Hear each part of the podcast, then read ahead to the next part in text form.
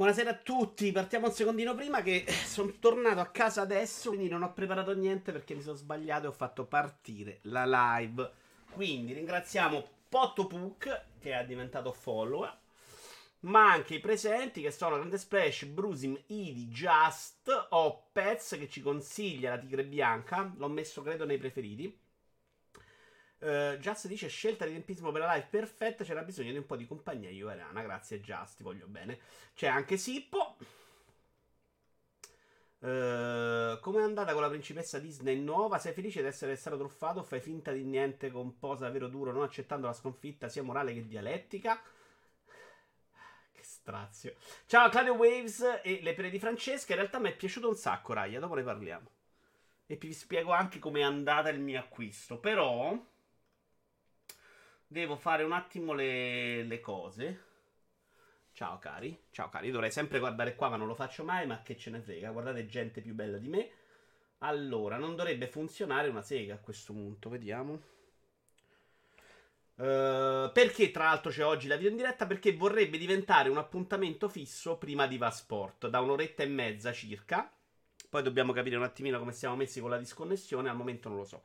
Vediamo, vediamo se ci riesco. Più o meno ho tanta roba, quindi eh, si ammucchiava troppo. E questa cosa settimanale nella pausa prima di Vasport, che è una pausa in cui io rischio di addormentarmi sulla tastiera, per me potrebbe essere una bella idea. Allora, vediamo che funziona qua. Niente. Perfetto, ma lo prepariamo qua mentre ci facciamo compagnia. Devo rilassarmi e leggere tutto più calma perché mi accorgo sempre che vado troppo veloce e forse non siete abbastanza potenti per la mia velocità. Quindi rilassiamoci. Allora, questo dovrebbe essere YouTube. Corca, questo è YouTube. Ok. Ci vediamo un TG Gamers, l'ultimo che non avete visto su... Chi non l'ha visto? Dai, TG Gamers. Ok. TG Gamers. Che cosa è successo?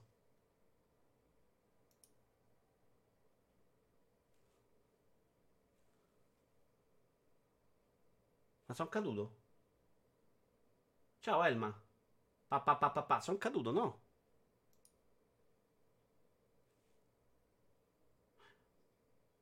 Grazie. Ma perché? YouTube è morto. Ma perché? Eh, TG Gamers, vediamo cosa esce su YouTube. No, dai, Basiti, fa il serio. Cosa che soffro sta cosa, no? Mi vuoi bene? Perché devi fare così? Non va a opera?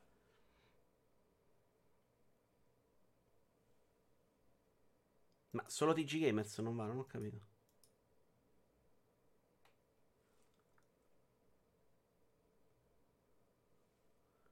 E perché a me non dovrebbe partire? Scusatemi.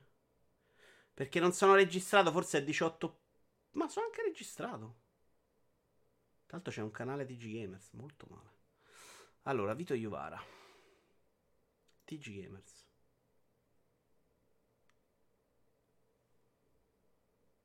Ma un altro video parte, ma che, che, che, cos'è sta roba? Scusate. Non mi partono i video YouTube. È una nuova forma di tortura del nomino della disconnessione. Shara intanto si è abbonato per 38 mesi, grazzissime. E... Omino della disconnessione, ecco, facciamo quel ragionamento, adesso proviamo a risolvere anche insieme questo problema. La disconnessione ultima l'abbiamo ieri mh, mm, alle 9.15, quindi non alle 8.15, ma di mattina. Ieri sera non abbiamo disconnessione. Ora bisogna vedere se è stato la mattina un caso e quindi mi becco 9.5 e quindi l'orario legale ma fottuto perché 8 e 15 era proprio perfetto, lo scopriamo tra pochissimo tra l'altro, oppure se si è miracolosamente spostato alla mattina. Ma lo scopriamo insieme perché io non ho controprove. Allora, qualcuno ha idee verso YouTube? Si è impostato male il browser, prova a cambiare. E che, che vuol dire? È, è quello che ho sempre usato. No, ma poi sono loggato, eh, quindi non c'ha nessun senso sta cosa.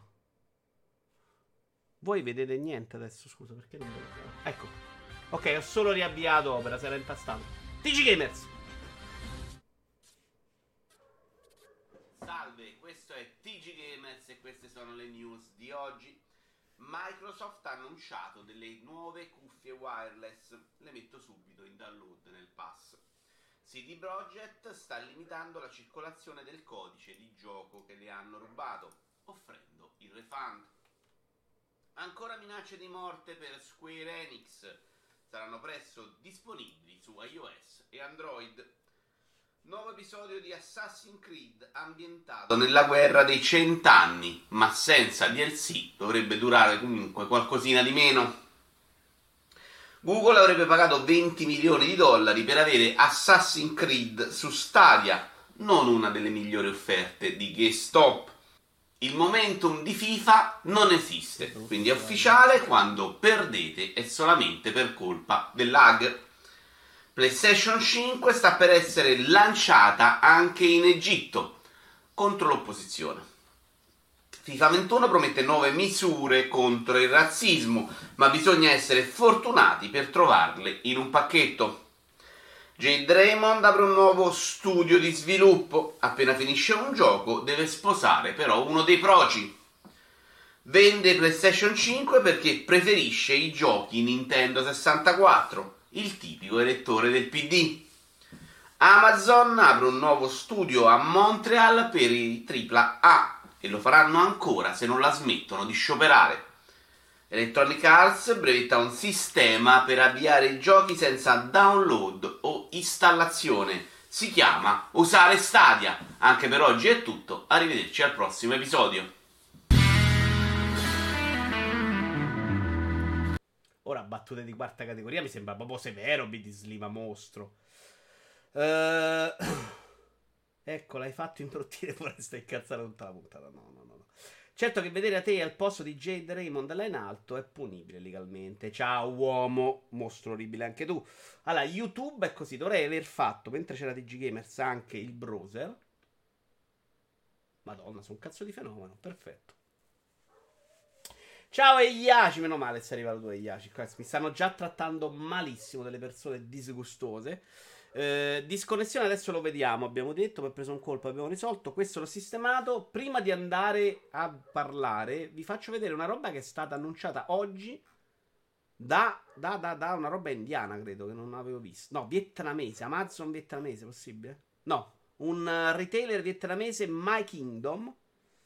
Vediamo se funziona Chrome. No, basta che faccio browser io, no? Quindi questo. Eccolo qua, ed è una... Si sapeva che doveva arrivare questo set piccolo della Batmobile.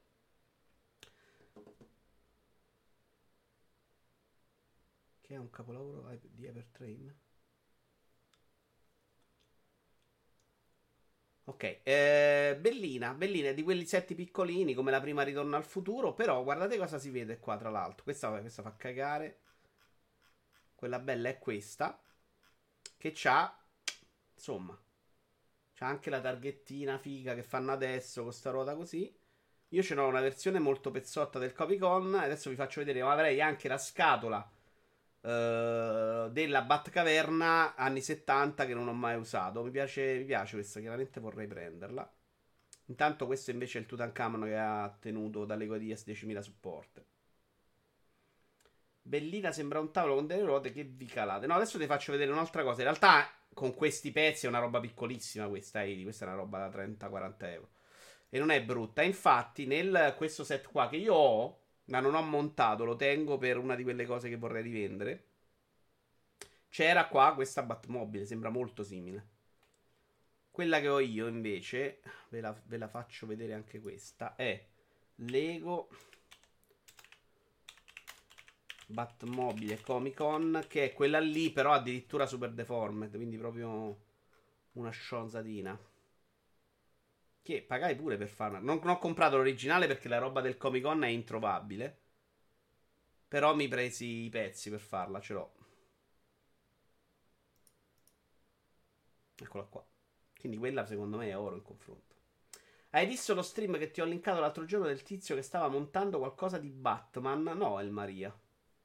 Non ho visto neanche che me l'hai linkato, credo. Comunque, internazionale, il nostro attore addirittura dice vietnamita in inglese per mostrarci il suo poliglottismo. Cosa ho detto? No, non si sa ancora il prezzo. È stato liccato oggi, vediamo. Però secondo me è una roba da massimo 30-40 euro. 300 dollari sarà questa. Dove l'hai visto lì 300 dollari? Ma sei pazzo, era la cifra vietnamita, dollari vietnamiti. Questa è piccolina proprio, ma che, 30, che 300 dollari. Eccolo qua, sta a 1.049 BND. Dove cazzo l'hai visto 300 dollari? Ma sei pazzo.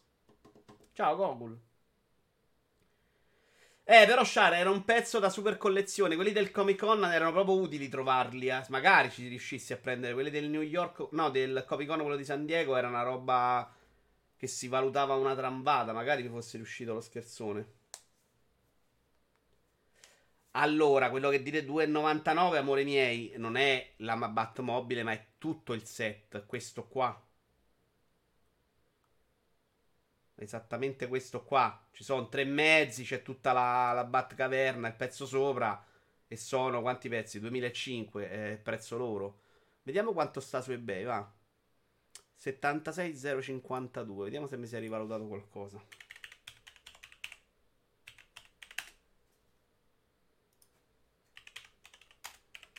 Presi anche della roba di Scooby-Doo per rivendere. 2,99, 2,49, 2,79. Sta intorno ai 300, ma secondo me era più o meno il prezzo suo, eh.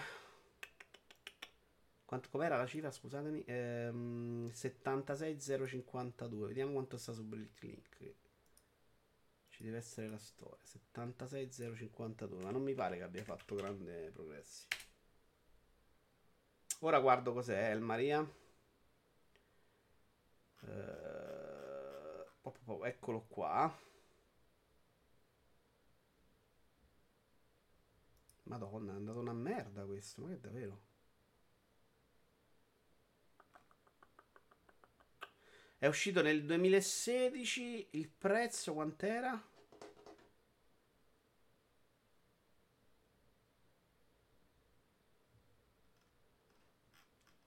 Però no, perché qua mettono i pezzetti. Io voglio il set completo.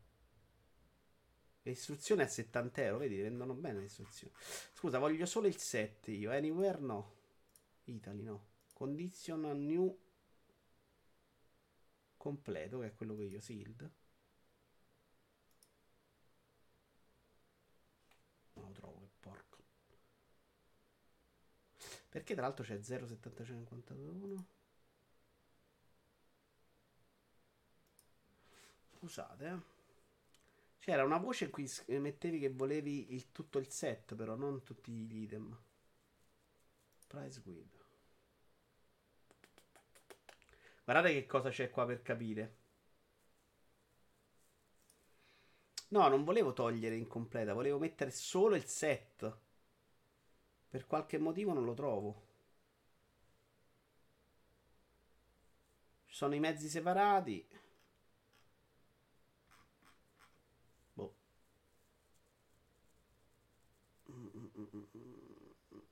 Set. Sono pippa io? Anche le istruzioni hanno un mercato, assolutamente. Io quelle del Taj Mahal le ho vendute a 400 euro. Presi il set con le istruzioni, no scatola a 1000 dollari e ho rivenduto a 400 euro le istruzioni. Poi il set è uscito a 300, ma ha pure un po' al culo, però Ah, questo è... Ok, ok, devo togliere tutto allora. Incompleto. Usato, che non ce ne frega. Sealed e completo. Complete. Eccolo qua. 114 per un cazzo. Quant'era questo? Mi serve di sapere. Mm, quanto era al, al, lancio. Che secondo me stava a 200. È stranissimo che sia, sia sceso così. Lego 76 052 76 052 Scusate, sto facendo i cazzi miei, ma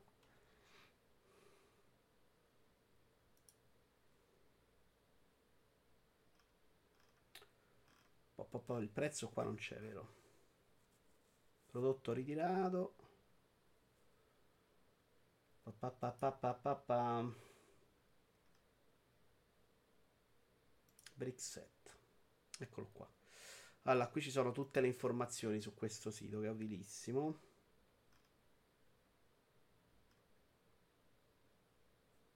Eh, vedi, veniva a 250 euro. Ammazza che merda. Immagino che tu debba selezionare solo completo, ovvero il set completo. Non funziona così, non lo so, Claudio. Potrei essere un pirlone io, ma vediamo su eBay a quanto stava. Che mi tira un po' più sul morale, se no mi deprimo. 76,052 su eBay. Vabbè, no, abbiamo visto su eBay 300 euro, no? Che comunque è poco se stava a 2,50. Un po' deluso. Mi è molto deluso Lego. C'è anche un 2,49 che è il prezzo suo. 300, 350, 260. Boh. Molto fiacco, molto fiacco. Infatti non è facilissimo indovinare il set. Ciao Drumone! Questo ve lo tolgo. Uh, vediamo cosa ci ha mandato il Maria. Poi partiamo. Eh. Ah, attenzione, chi, chi parlava prima di live? Aggiornamenti. Mercoledì c'è il grandissimo show indie. Ma proprio grandissimo. Siamo solo io Antonio. Marco non ce la fa. Uh, e in più sto organizzando il nuovo. Uh, speravo di giocare prima. Mi hanno già dato l'ok tre ospiti che sono Andrea Maderna, Quedex e Shea. Però c'è sempre il rischio che qualcosa vada storto, ma ve lo faccio sapere. Ciao intanto anche a Domoragno e a Shrapnel 21. La, ma Batmobile Lego del telefilm anni 60 l'hai vista? Ne abbiamo appena parlato, Shrapnel. Sei in ritardo di 5 secondi. Mi ha mandato una Batmobile che io ho montato addirittura in diretta. Questo amico mio mm, come cazzo ti chiami? El Maria. Intanto Andrea della Rock, benvenuto. Perché mi mandi questa immagine? Non ho capito. C'ho un monitor qua, fammi vedere. Sì. Non ho capito perché il Maria mi ha mandato questa immagine. Questa è la Batmobile. Tra l'altro a Lego gli ho ordinato i pezzi di ricambio per il tettino. Perché eh, adesso ve lo faccio vedere se ci riesco era uscita con un pezzo molto pago che era un po' una porcheria. Come si dice tetto, tetto di macchina in inglese? Lego Batmobile Roof non può essere. Batmobile.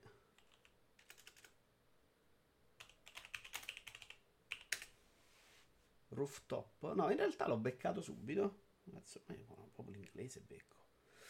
Mettiamo, no, possiamo mettere questo. Eccolo qua, come vedete questa parte qua. Vedete, queste adesso sono tre verticali, 4x2. Prima era un pezzo unico ed era molto opaco. Perché quello, quello grande è opaco, forse si vede qua. Eccolo qua. Quello hanno sostituito che tre pezzi, mi è bastato chiamare, eccolo qua, qua si vede. Ecco qua, si vede bene qua, vedete questa parte qua? Questa è stata sostituita da tre pezzi lucidi 3x2 ed effettivamente, se lo guardate così, era abbastanza una porcheria. Però ovviamente Lego l'ha fatto chiedendolo gratis. Eh? È uno streamer che seguo di solito, speedrunner di Doom Eternal e vari FPS. E l'altro giorno ha streamato quella roba là. Ah, ciao anche a zio. Eh, sì, io l'ho montata. Abbiamo fatto la gara con, uh, con Stone. Qualcuno si ricorda? Mi sa di sì, eh. Una delle No, no, proprio gratis, Goku. Proprio gratis. Cioè, ho chiamato e loro te l'hanno cambiato. E quello è gratis. Non c'entra un cazzo che hai pagato il set. Dai, fai la persona per bene. Non ti fa pagare neanche la spedizione, te lo sostituisce ciccia. Costa 200 euro, che vuol dire? Quello l'hai comprato, però già, cioè, non ha nessun senso sta cosa, scusami. Lo sapevo che volevi andare a parlare là, ti conosco che sei un rincoglionito, vedi? Vedi che sei colpevole. Allora, la Batmobile l'abbiamo visto. Io comincerei a parlare però delle operelle. C'era sicuramente qualcosa di cui parlare, ma di cui non mi ricordo, ma lo faremo. C'è anche dei giochi, vi devo parlare. Stone non mi ha fatto più sapere niente per giocare ai Tex 2, devo anche giocare con lui. Allora io ho uh, domani cielo duro, mercoledì show indie, giovedì cop di Division 2, venerdì finiamo Stone, mannaggia la trota. Va bene, di cosa vogliamo parlare? Uh, parliamo di Invincible. Vai, partiamo da Invincible, che l'ho visto tra ieri e oggi. Tre episodi, vediamo se troviamo un bel traileretto. Invincible trailer italiano. È un'esclusiva Prime. Eccolo qua. Official trailer Prime Video. Amazon Prime Video. Non so se è italiano, ma tanto voi siete nel mondo.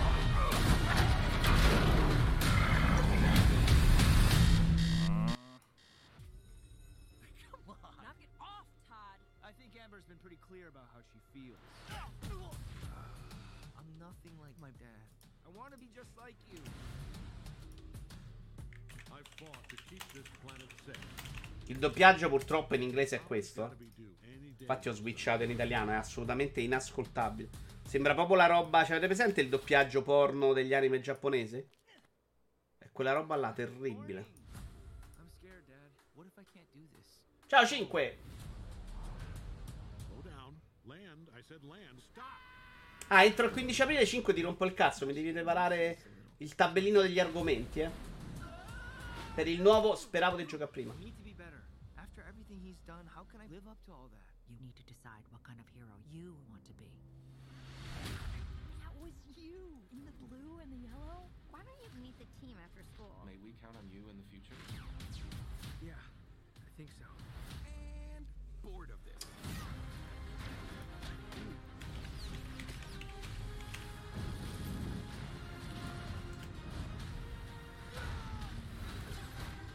il trailer e vi leggo.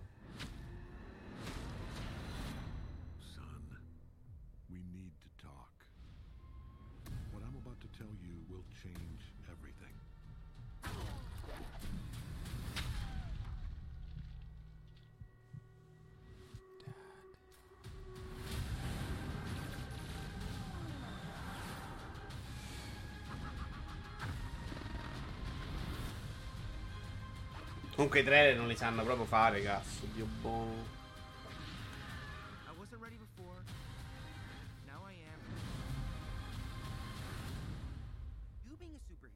Vabbè, altri 20 minuti no, basta, ma rotti i coglioni.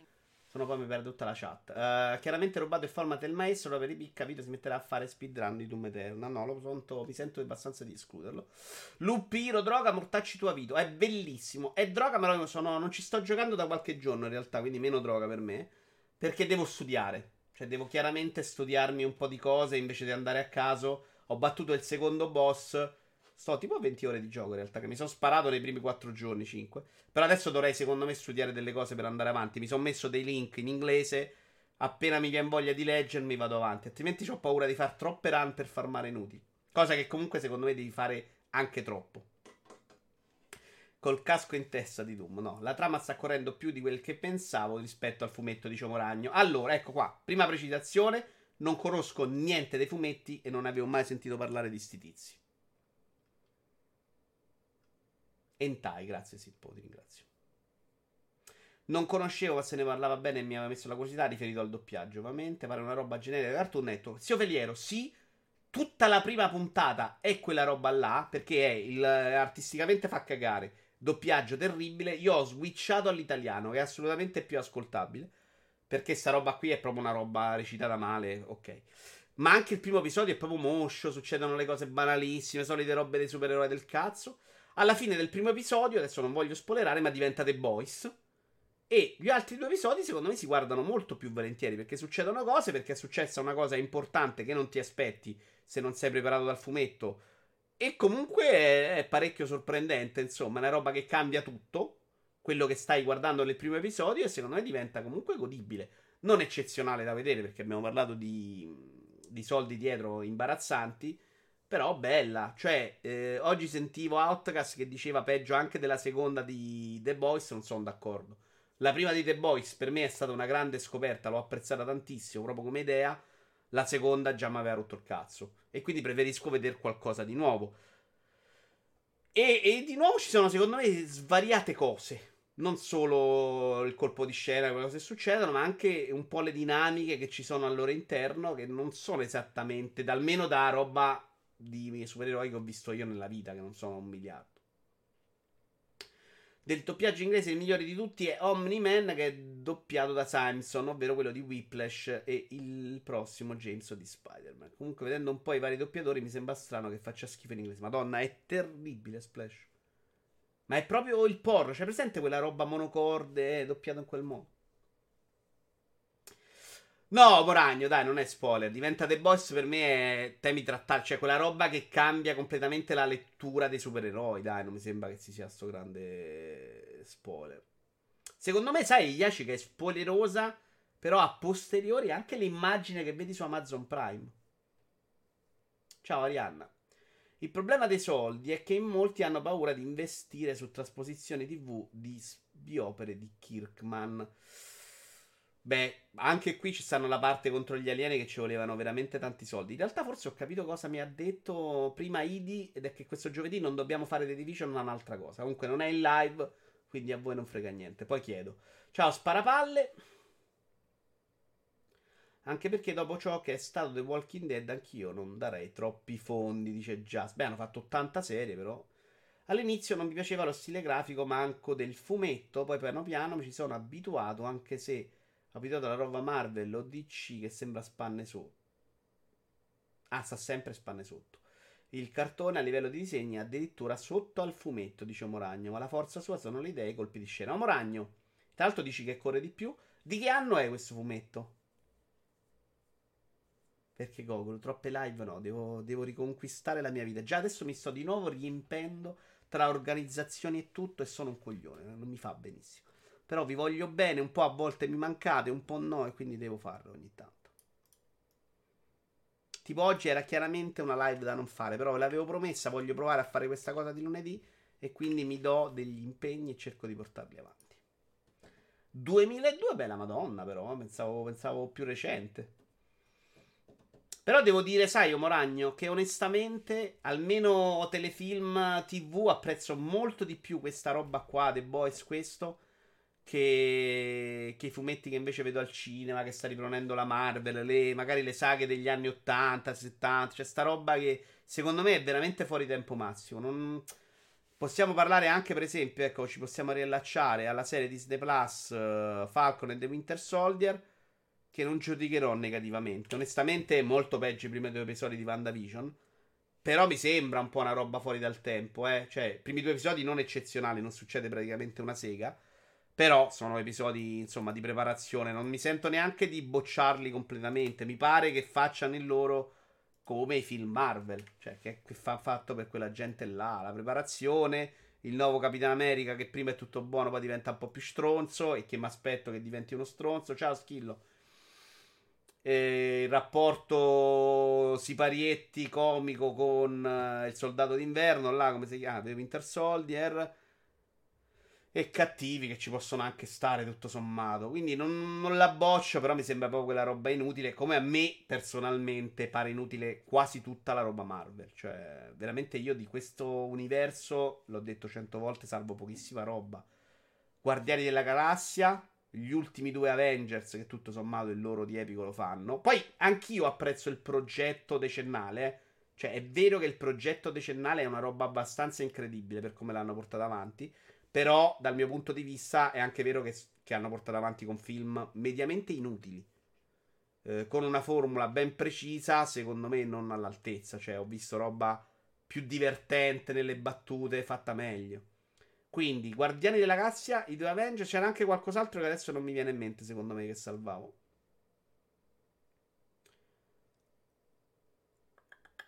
Purtroppo The Walking Dead ha un volume di spettatori che possono giustificarne la realizzazione, ma qualitativamente è pessima anche come serie, se state oltre che come pessima trasposizione.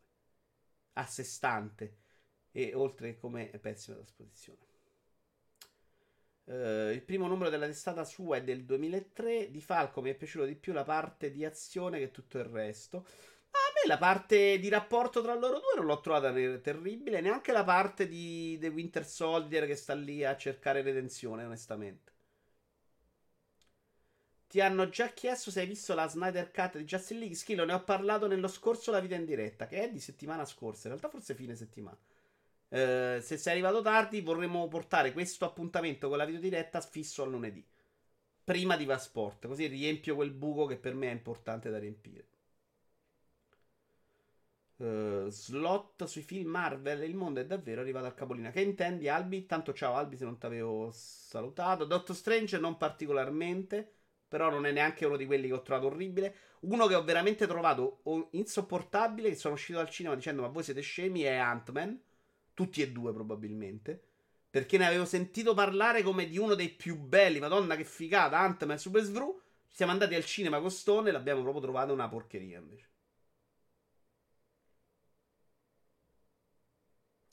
Eh, pensa che ci fanno anche un paio di spin-off. Ok. Sono uscite solo due puntate. Di, Indivis- di Invincibile invece. Invincible tre puntate. Dovrebbero essere otto. Riempio quel buco che per me è importante da riempire. La citazione di Siffredi, esatto. Tra l'altro ce l'abbiamo, Rocco Siffredi, o ve ne ho parlato l'altra volta? Serie TV, no, non ce l'abbiamo più. Non ho visto Ant, ma secondo me Dottor Strange è uno dei peggiori. Io lo ricordo una roba insopportabile. Thor, I Thor li ho visti comunque a casa, quindi la mia proporzione di fastidio è assolutamente mm, minore. Cioè, se vado al cinema e mi trovo una porcheria ho più fastidio. Cioè, c'è un altro che mi era piaciuto un sacco, però non mi viene in mente adesso. Boh. Antame per me funziona solo quando interagisce con altri personaggi, da solo non tiene su un cazzo. Beh, ma ne avevamo parlato benissimo.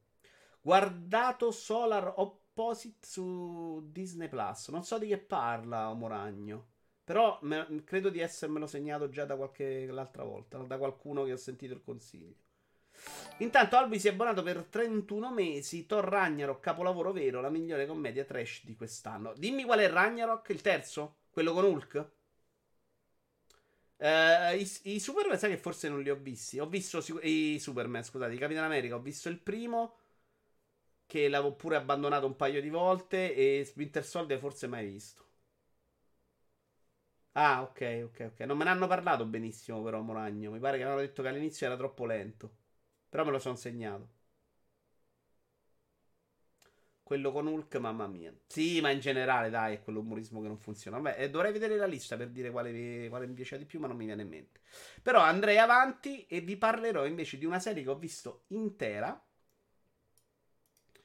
Ci andiamo a guardare un trailer e poi abbiamo da toglierci un po' di film che ho da 80 anni. E però volevo parlarvi anche di Raya. Allora ci togliamo un vecchio e poi di Raya vi voglio parlare. Dai, una volta che sto sul super pezzo. New Amsterdam. Uh, serie che in realtà non è di Netflix, ma io l'ho vista per la prima volta su Netflix.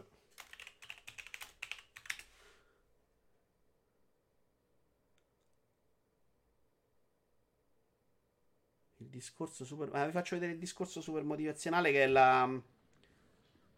La roba con cui lo presenta fondamentalmente Netflix. Cioè lui che arriva prima puntata all'ospedale.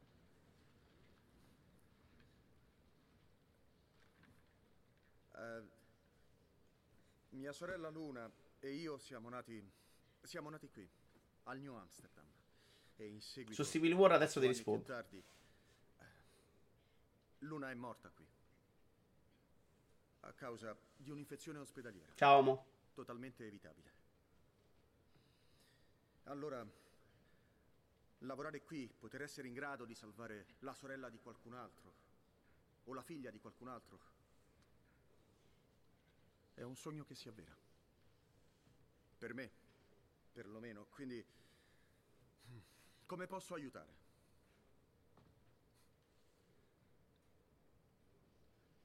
Eh, non è una domanda trabocchetto, ve lo sto chiedendo davvero. Io lavoro per voi così che possiate lavorare per i pazienti. Non mi pare proprio, Just. Come posso aiutare? Io sono un grande fan del Dottor House. Dottor House, quarta stagione in poi, soprattutto. Non ci credo. Va bene, allora facciamo così, parlo io. Tutti quelli che lavorano in cardiochirurgia, per favore alzino la mano. Non siate timidi. Vabbè, così mi sei ciucciano troppo, troppo. Ah, la nostra parte è bella, aspetta. Bene, grazie. Siete licenziati. I reparti che antepongono il fatturato alla qualità delle cure, nonostante i soldi che fanno affluire nelle casse dell'ospedale, saranno dismessi. E parlo seriamente. Passo completo. Allora, eh, Serie che a tratti mi è piaciuta un sacco. Non mi ricordo quanti episodi sono. Ho visto tutta la stagione e l'ho vista anche molto velocemente. Eh, però ha un po' di difetti terribili. Allora, è la serie, solita serie ospedaliera. Con questo primario che arriva qua, vuole cambiare il mondo, fa tutte delle robe super positive, incredibili. Eh, però ha delle storture che secondo me sono, addir- cioè, ehm, sono veramente poco credibili in un ospedale. Intanto è fatto da il cardiologo è il nero che avete visto, lui, poi c'è l'oncologa, c'è uno psicologo e qualsiasi caso stanno tutti e quattro insieme a risolvere i casi, che è una roba che in un ospedale secondo me si sposa proprio male. Non è scritto per niente male, però, perché sono incredibilmente belli i siparietti comici, funzionano questa cosa dei rapporti, però proprio per, per portarli dentro sono forzatissimi nel, nel, in come vengono usate le persone all'interno dell'ospedale, questo intendo. Eh, è veramente a tratti esagerato per quanto riguarda il tragico. A tanto alla fine è sempre Lupus. Ah, vi devo rispondere su Civil War, non me lo fate scordare. È veramente super tragico a delle volte. C'è della gente con i lacrimoni incredibili, ma proprio che lo vedi. Un secondo dopo la gente che ripiange eh, in modo terribile. Il finale mi piacerebbe un sacco spoilerarvelo. Io non so quanti di voi lo vogliono vedere perché mi, fare... mi piacerebbe raccontarvelo. Perché succede nel dramma. Succede un dramma si mette a posto super dramma. C'è una roba veramente di scatole cinesi di dramma terribili che pure no. Cioè, che, che, arriva veramente a un livello che è talmente esagerato che è troppo. L'altro difetto, secondo me, clamoroso è che sono tutti personaggi. Vediamo se chi vuole. Ve lo faccio, vi faccio il sondaggio se volete spoiler o no. Perché ve la devo raccontare questa cosa, mi fa troppo ridere.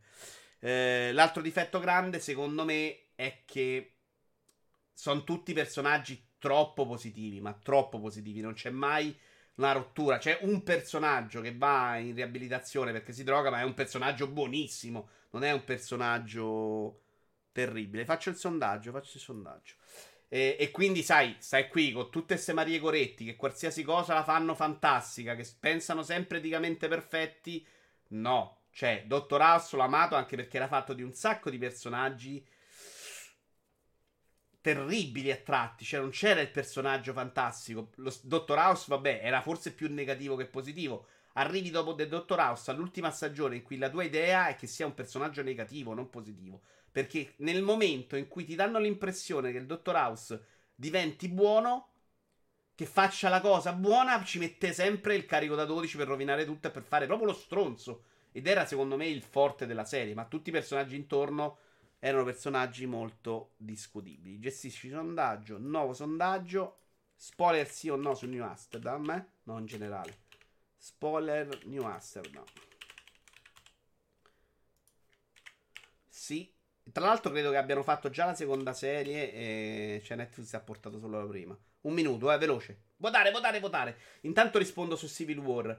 Civil War a me l'idea piaceva veramente un sacco e all'epoca, quando fu annunciata su fumetto, addirittura mi comprai i sette fumetti della saga solo di Civil War, non tutto il collaterale.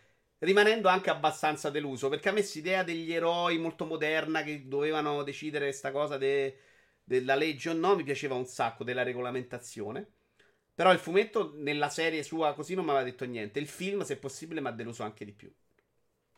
Cioè, trovavo talmente forte l'idea del razzismo, de, de, de, del controllo di questa roba di persone che stanno facendo il bene, ma che comunque al contrario vengono trattate male, che mi ha deluso molto invece poi come è stata realizzata in fretta, come i rapporti si sbrigano velocemente. Ciao Vito, dice Alex, volevo chiederti se sai quando sarà acquistabile lo Shuttle Lego. Primo aprile. Sullo store c'è scritto che esce 2 aprile, ma la scheda non è ancora acquistabile. Allora non credo 2 aprile, credo primo aprile. C'è scritto 2? Comunque fine mese, cioè 31 marzo, primo aprile. Io sapevo primo aprile, mi sembra strano il 2, onestamente. Di solito fanno il primo del mese. Lego non ha mai fatto preordinare, tranne per la prima volta quei caschetti e l'ultimo Cyborg, in cui sia io e Stone abbiamo fatto l'ordine, ma c'era proprio scritto preorder per la prima volta. Arrivata la mail in cui dice non sappiamo l'uscita e sta lì, non so neanche quando esce quella roba.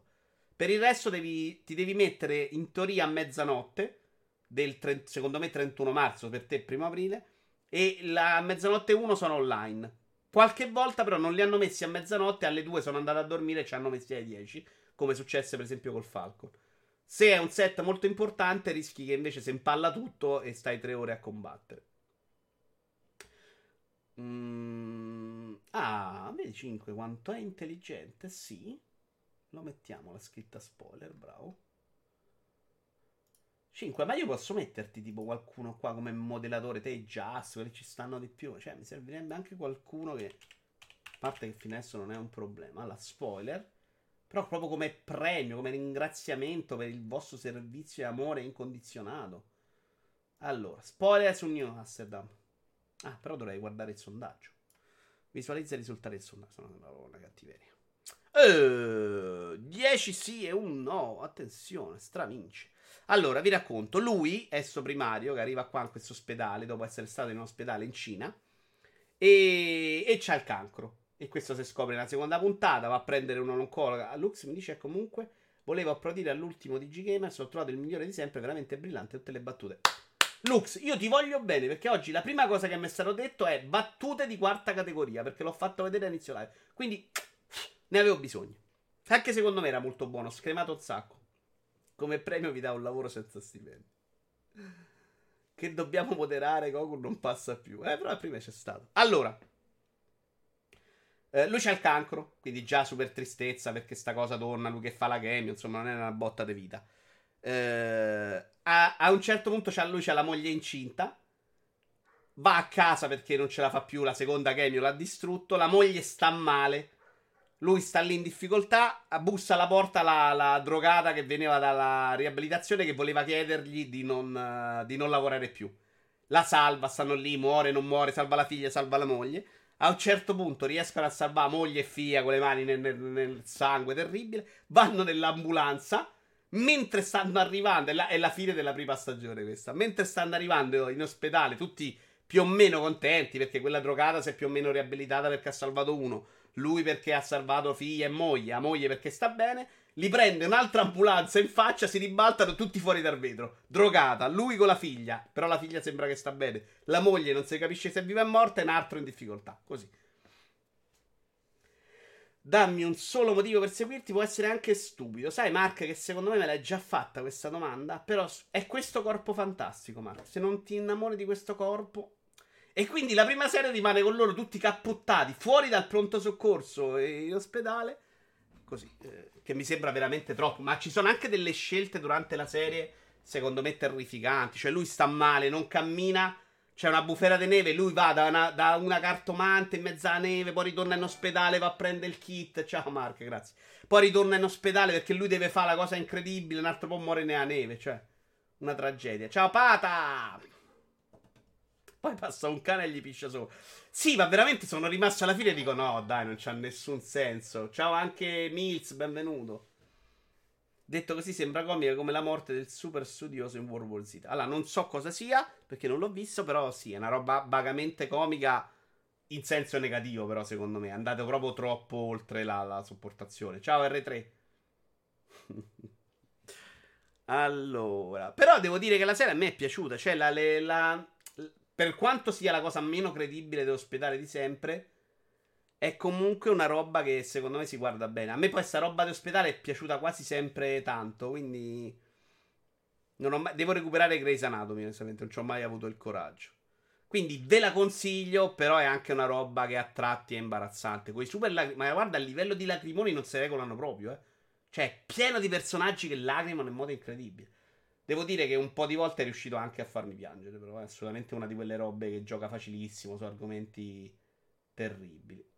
Però, cioè, Scrubs, sì, Scrubs, sì, Scrubs è, in con- Scrubs, sì, è assolutamente più credibile. Perché non mi viene la parola Scrubs oggi? Mi, viene, mi sembra una cazzata? Molto più credibile come vita in ospedale. Cioè, lì c'è il chirurgo che fa il chirurgo, l'oncologo che fa l'oncologo. Mentre qua l'oncologo che va. Il chirurgo sta per andare al cuore, arriva l'oncologo. Dai, ti do una mano. Ma perché? Sei un oncologo. Vabbè, chiamiamo un esperto, lo psicologo. E non c'entra un cazzo. Stai operando il cuore a cielo aperto, sotto la bufera di neve, mentre ti sparano delle palle giganti. Cioè, perché devi chiamare lo psicologo? Però, siccome sono i quattro amici, allora funziona questa cosa. Andiamo avanti, andiamo avanti con altri argomenti. Allora, io vi voglio parlare subito di questo. E addirittura vi dirò, per farvi vedere sto pezzo, io rischierò di andare in galera, amici miei. L'ho linkato oggi su Twitter. È un documentario che ho visto stanotte che non dormivo. In realtà ho dormito un po', mi sono svegliato alle 2 e poi ho smesso di dormire.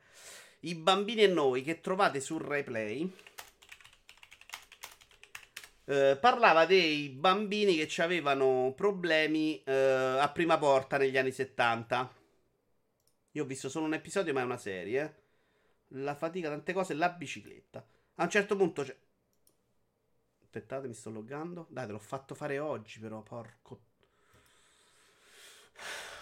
Ah, no, no, aspetta, aspetta, lo faccio da qua, va. Se no questa non ce la fa e mi devo riloggare sul replay. Perché questo è un contenuto che però dovete loggarvi. Eh, parla di sti bambini disagiati che fanno. Tra l'altro, non mi ricordo, non lo sapevo forse. Che c'erano le elementari divise una volta. Noi, io quando ho fatto le medie c'erano quelli col professore di sostegno. Una volta li separavano proprio e credo che il dibattito su se sta cosa facesse bene o no ai bambini si è andata avanti per un tanti anni. Quindi ci stanno questi bambini con problemi che... Madonna che palle, mi sono loggato oggi, dai. Ok, ce l'ho fatta.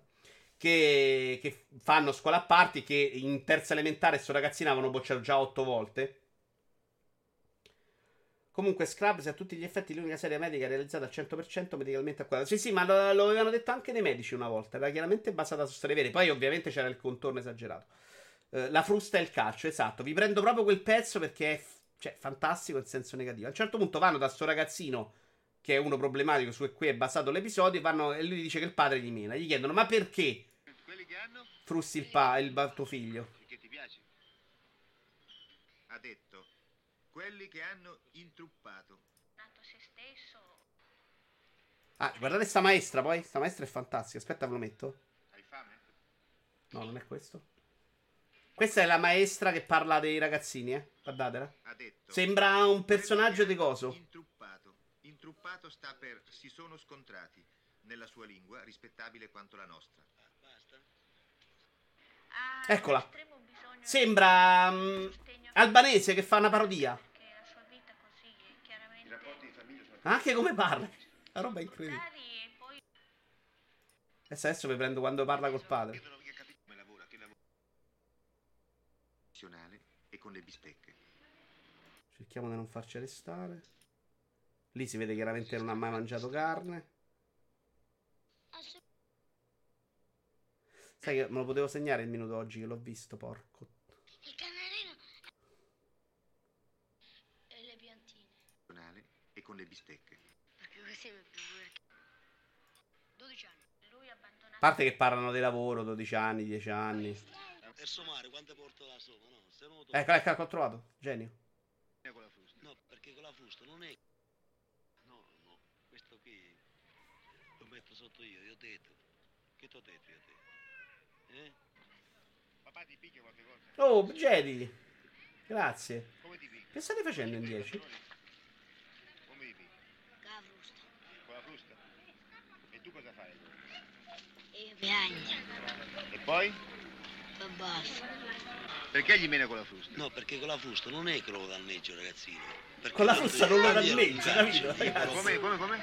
Se praticamente gli date un calcio, gli rompo una costata invece con la frusta, non è che danneggia, sente, se sente il dolore semplicemente senza danneggiarlo. Capito? Perché Non lo danneggia con lo schiaffo, ba- basta che Come bene, bravo, Re3. Che cervellia così, il ragazzino diventa, a me non mi va. C'ha ragione. Esatto. Senta, ma ha ottenuto dei risultati con la frusta? No, A scuola ta- hai mai preso uno schiaffo? Poi, eh, questo della televisione, gli regala una bicicletta. Rivanno un mese dopo. E, e dice: eh, La bicicletta dove sta? È rotta. E come si è rotta? E mio padre, che un'accetta, gli spezza l'asta. E si vede proprio la bicicletta che il padre gli ha- l'ha fatto incazzare e gli ha dato un'accettata. Però adesso trovarlo è un po' più complicato. Questa era la maestra. Vabbè, lui a scuola poi ci andava, la bicicletta non aveva manco da, insomma. Comunque trova proprio la bicicletta a metà. Cioè. Ed è una roba secondo me fantastica da vedere, non perché adesso non è che ci ho riso, cioè è una roba che veramente se sei uno che ha due bambini vicino vai al manicomio. È una roba perché ti fa vedere anche come siamo andati avanti, insomma, da sta roba che è vero che quello della Rai che è un po' più evoluto già la considera una stortura, però è una roba che neanche condanna, cioè non va a chiamare i carabinieri per dire a padre, te devi andare in galera, stai a frustato fio. Eh, non, non, come ti dice, non lo rovina, com'è? Cioè, una roba che veramente- ci pensavo ieri, ridevo come uno scemo perché dico, questo è un porca troia. Cioè, no, il problema è che con la frusta non lo sgualcisce. capito? Aspetta che ce l'ho scritto qua. L'ho messo su Twitter perché era troppo... Non lo danneggio, io non lo danneggio, che cazzo. Esatto, madonna, una roba fantastica. Comunque sono bellissimi questi documentari, io impazzisco proprio. Sei in parecchio ritardo. Tra l'altro, signori, è passata in sordina, ma non siamo disconnessi. Eh? Attenzione, nessuno ci ha pensato? Due cinghiate non hanno mai ammazzato nessuno. Brusi, la frusta, cazzo! Non la, non la cinghia, la frusta! Perché non lo danneggio? Dice proprio, eh, col calcio gli spezzi le ossa. Eh, allora con la frusta no. Porca miseria. Anche lo schiaffo lo ammazzi. E come non c'è Sharp? C'è a livello proprio tragico. Ma ne abbiamo fatto uno show. Hai dato la frusta a Fastweb per ottenere la connessione stabile? No, assolutamente no. Però c'era stato un cambio d'orario che potrebbe averci giovato. Vediamo. L'ultima disconnessione è alle 9.15 di mattina. Sarebbe bellissimo se mi andato là. No, Nick, l'orario è cambiato, eh. L'orario no, secondo me non è mai... eh, Hai ragione pure tu, però. Potrebbe esserci un cambiamento. Però noi abbiamo vari orari. Allora, il 26 marzo 9.40. 26 marzo 9.41, ok. Poi abbiamo il 27 marzo, era cambiato alle 8.15 di sera. E poi 9.15 di mattina. Quindi, secondo me doveva essere 9.15 la disconnessione. Però ci servono più dati. Io che mi lamentavo del cucchiaio di legno. A me il cucchiaio mia madre non è che lo usava, te lo faceva vedere. Ti diceva, guarda, la cucchiarella. Mia madre è una che agiva poco ma parlava tanto. Ciao Nickel. Ah no, penso sotto il letto. Io mi sono reso conto che pago troppo con Team e mi sa che passa a Fastweb eh, ciucciano 45 al mese. Io pago 25 matto spat al mese. Però era anch'io 50. Sono andato sul sito per caso una volta a cercare di arrivare a un- avere la giga e c'era scritto guarda c'è un piano per te alla metà stessa cosa. Ti vaffanculo ti muovo prima. State sempre a rompicoglioni al telefono. E quindi sono, ho pagato la metà senza che dicessero niente.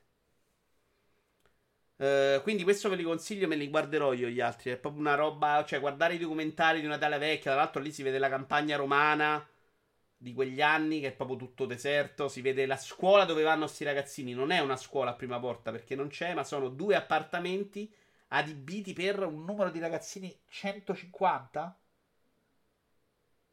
150 ragazzini, però in due turni. Una roba fuori di testa. No, no, ma era proprio tutta campagna.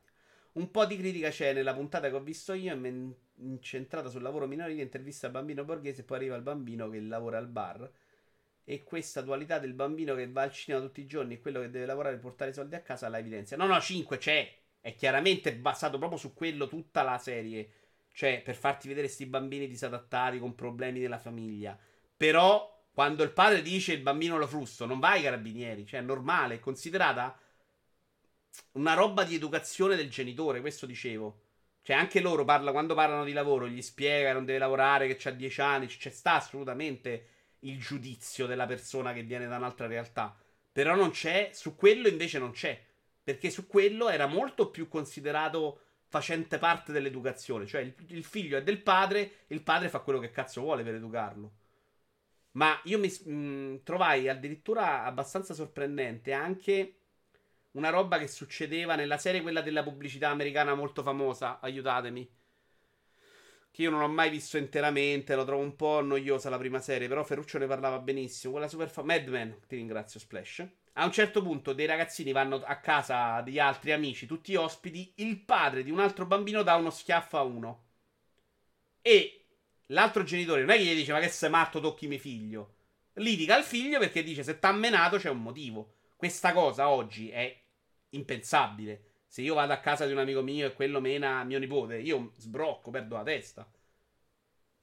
Mia zia lanciava gli zoccoli alle mie cugine. Mi ha sempre affascinato l'agilità con cui se la sfilavano. Se la sfilava per poi gettarli in una traiettoria perfetta in un singolo movimento fluido. C'è anche la parte in cui dice: Bambini, voi non dovrete lavorare. Esatto, in quell'episodio lo dice. Poi inquadra il carabiniere che si fa cambiare la ruota da ragazzino. e vabbè, era così, ragazzi. Era così, era così. Ma in realtà stavano a crescere meglio quelle persone là. Io sono abbastanza convinto che sono cresciuti adulti migliori per lo più. Dalle difficoltà. Non lo so. Non lo so perché poi magari sono io che esagero in proporzione. Però veramente trovo molta più gente orribile nei discorsi rispetto agli adulti. Che possono essere stronzi, attaccati ai soldi, teste di cazzo. Però su alcuni discorsi li vedo ragionare con più cervello. E credo che sia figlio dell'aver vissuto delle condizioni più terribili. Ora, eh, però è una sensazione mia e non posso quantificare quanto questa roba sia assolutamente vera. Eh, oh, vi parlo di Everwood, anche di, Veri- di Lupino vi potrei parlare, ma vi parlo di Everwood. Vediamo se riusciamo a trovare un video, però che ce lo mettiamo. Tra l'altro dura pochino, dura... Secondo me tre ore, anche se a long to beat dice di meno, ma di più, ma secondo me non con tre ore ve lo finite. Un bambino con problemi che cresce a frustate invece che con il sostegno giusto, non lo so. Ma non sto dicendo che è giusto fare quello, Ariana. Sto dicendo che però quel ragazzino spesso non diventa un criminale, ma è più facile che diventa uno che capisce quanto quella cosa sia sbagliata. Ciao Sharp. Ma vado per grandi numeri, cioè la, mia, la generazione prima della nostra, secondo me, era più umana. Introduciamo le frustate di cittadinanza. Dai, da insomma. Non è proprio il mio. Però, eh, cioè, questa, invece, questa generazione cresciuta molto protetta. In cui anche che il guerriero è troppo violento. In cui il, il prodotto per bambino è una roba veramente nella bolla. In cui è tutto perfetto. Secondo me non sta sviluppando l'empatia, la capacità di capire la sofferenza altrui. Ovviamente senza nessuna base è una mia sensazione. Poi sia, cioè, frustare secondo me va bene che non l'abbiamo fatto. Everwood, passiamo a videogiochi, dai. Everwood Official Launch Trailer, Everwood Demo Final Battle, Everwood che... Uh, no, vorrei un walkthrough così voi vedete tutto.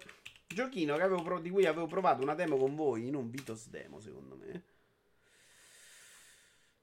Cosa ho scritto male? Walkthrough. E vaffanculo. Parte 1 no commentari. Ok.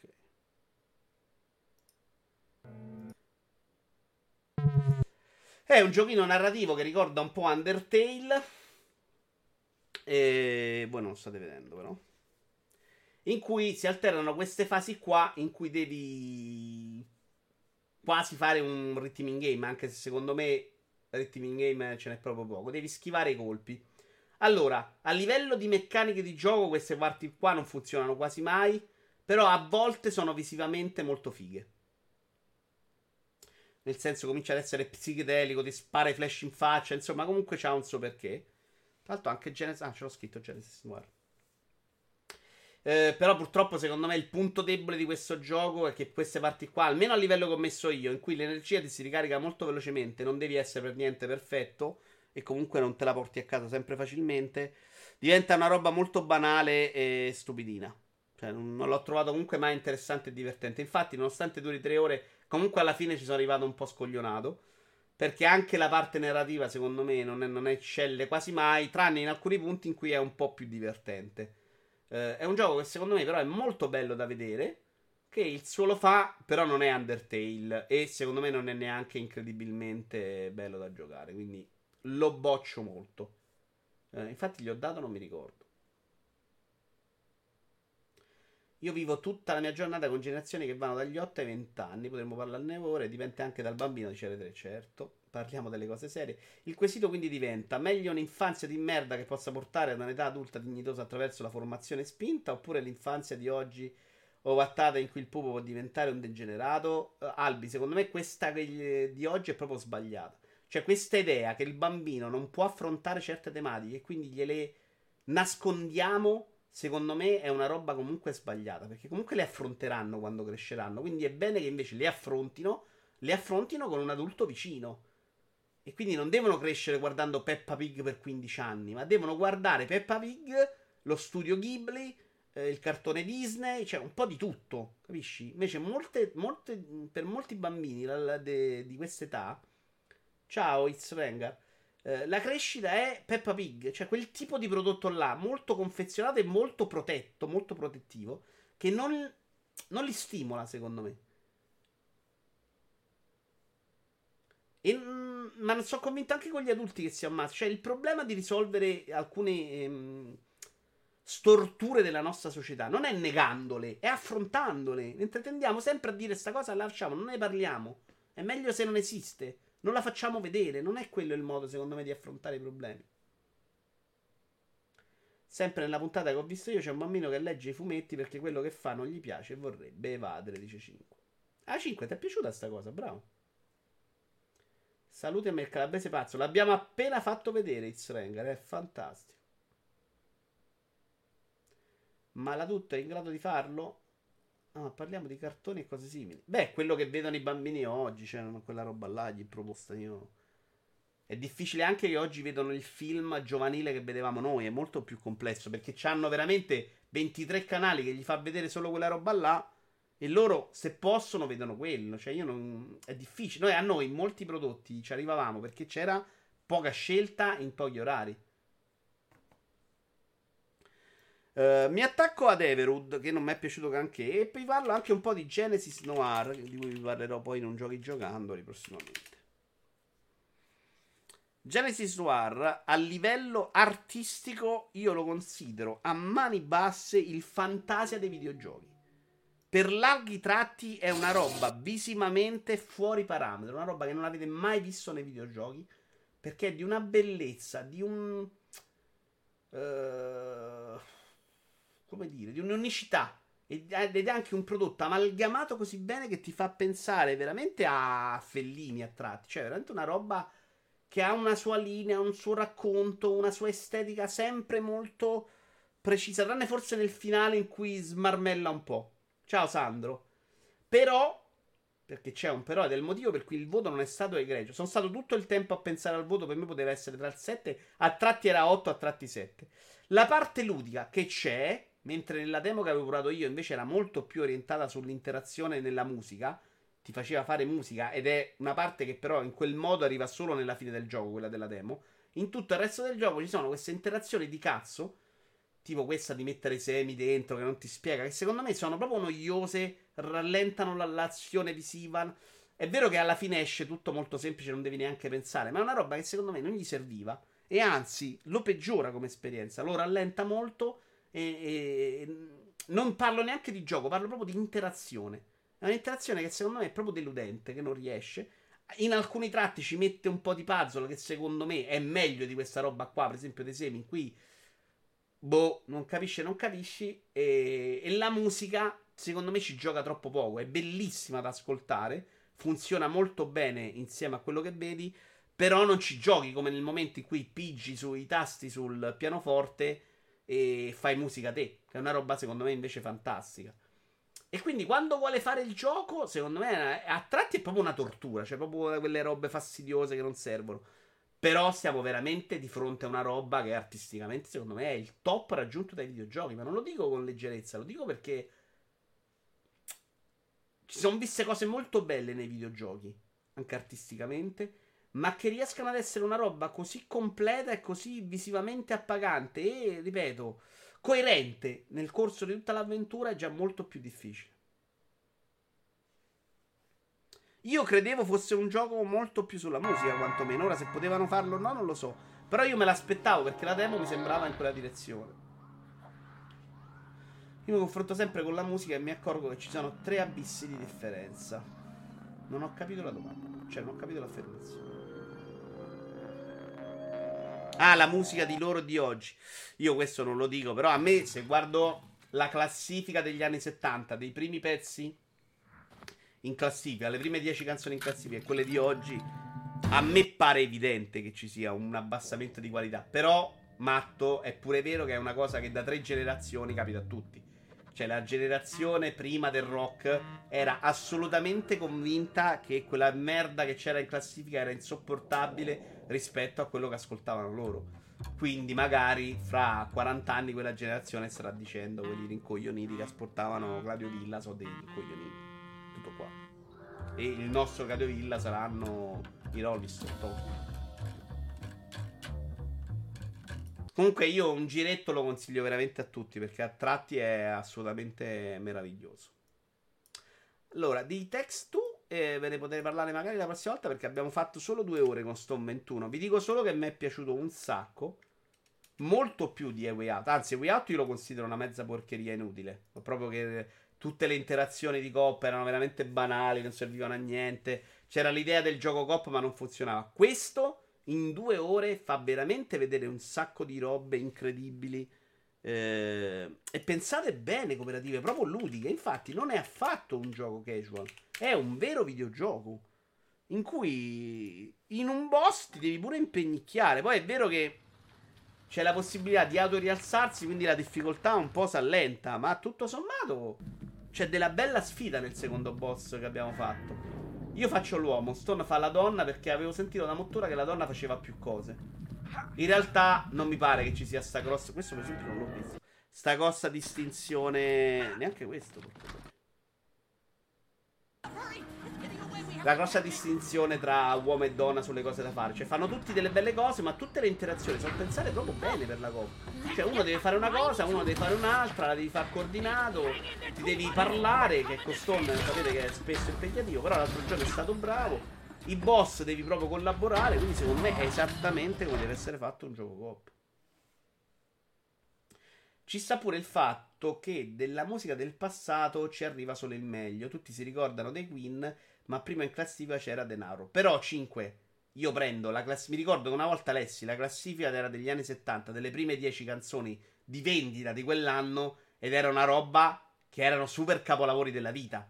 Prendi le migliori canzoni degli anni 2010, ah, non c'esce quella roba là, secondo me. Questo dicevo.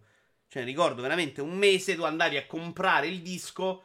Quel mese erano uscite il capolavoro dei Rolling Stone, il capolavoro degli U2, un'altra cosa incredibile, che sono diventati dei pezzi della storia. Oggi secondo me è più difficile, però magari è perché a me quella roba non l'ascolto e quindi faccio più fatica a immaginarmelo. Ecco. Però secondo me un po' ci siamo appiattiti, anche a livello di idee, secondo me, anche, live- anche nel cinema usciva più roba, anche roba di merda, però ne usciva di più con più varietà. Cioè, che adesso al cinema ci becchiamo solo la roba Disney Marvel, insomma, sembra un po' deludente. No? Facciamoci un argomento. Andiamo sul più divisivo, va. Sei rimasta incinta, niente stipendio e ti cito pure per danni il caso di Lara Lugli.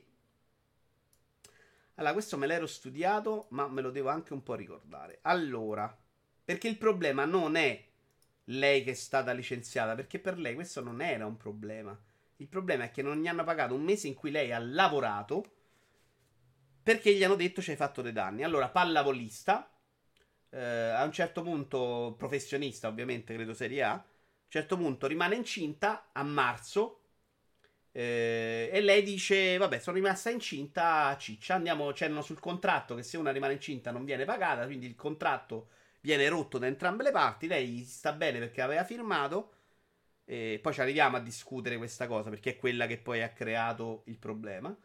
Eh, quando lei però chiede i soldi di febbraio dove aveva lavorato, gli rispondono di no, non ci stanno i soldi non glieli vogliono dare. E addirittura la citano per danni. A quel punto lei gli rode un po' il culo. Quando ha raccontato questa storia, però, lei voleva febbraio.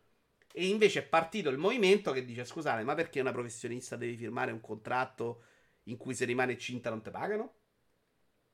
E qua ne possiamo secondo me discutere, perché la prima mia reazione è, sei una professionista, accetti, se fai un contratto, accetti pure che, cioè se, se rimane incinta quel contratto lo perdi. Quindi sono veramente il maschilista alfa tipico, che quella cosa è, per lui è la più normalissima del mondo. Che però potrebbe anche essere il Cristiano Ronaldo che ingrassa 100 kg. Cioè, sei uno sportivo, devi anche rimanere in forma per quella cosa. Cioè, devi tenerti in forma. Higuain, che arriva a settembre grassissimo, non è un professionista e andrebbe punito allo stesso modo. Eh, però, secondo voi, quel tipo di contratto è legittimo? Fate togliere questa cosa dai contratti e finiscono per avere solo annuali, dice Sandro Burro. Eh, tocca vedere se sono considerate professionisti anche a livello di contratti nella lavoro a quel livello gioca, dove gioca quella. Credo di sì, Matto. Serie A pallavolo perché non è professionista. Effettivamente nel calcio non lo sono, ma in pallavolo sai che credo di sì. Però lasciate perdere adesso il discorso legale, che ce ne frega il giusto. Andate sul discorso etico, cioè è una roba che va a incidere sul tuo professionismo di sportivo, è una roba che invece una dovrebbe essere libera di far figli quando cazzo gli pare. Guarda che non c'è solo in questa e sai quante volte nei colloqui mi hanno chiesto se avevo intenzione di rimanere incinta. Allora, Rihanna, capisco il tuo disappunto. Però da imprenditore non lo chiederei mai a una in un colloquio se vuoi rimanere incinta. Perché secondo me è una roba di un disgustoso terribile. Però è un problema che ti poni se devi assumere, cosa che non faccio adesso, visto che le segretarie non ci sono più. Nella mia officina, dico però è una roba che devi prendere in considerazione se assumi una di 23 anni. Perché c'è un problema, secondo me, che all'imprenditore rimane. Tu, è vero che lei va in maternità e, e la paga lei, ma tu ne prendi un'altra per sostituirla. Devi formarla e al suo ritorno devi riformare quella che è stata incinta. Quindi per un imprenditore è una rottura di coglione importante è una roba che deve prendere in considerazione. Mettiamoci anche nei suoi panni qualche volta, cioè nei miei, visto che io mi ci metto da solo. Cioè, capisco il disappunto, però è una roba che secondo me dovrebbe essere protetta dallo Stato, che dovrebbe dare in- fare in modo che per l'imprenditore non sia un danno. È sacrosanto, dice Sandro Buro. Un imprenditore fa un contratto di anni e quella non gioca, non rende per uno, dai, dice Sandro. Secondo me no, forse andrebbe cambiata la forma del contratto, però avere la maternità è un diritto. Potremmo anche eh, vederlo ai padri che vogliono passare del tempo. Potremmo anche vederlo ai padri che vogliono passare del tempo con il figlio. Allora, Opez, bravo. Però maternità non può essere la cifra di un contratto, magari in cui prendi bei soldi di professionismo. Diciamo, ma in, ma in maternità ti deve essere riconosciuto il diritto minimo.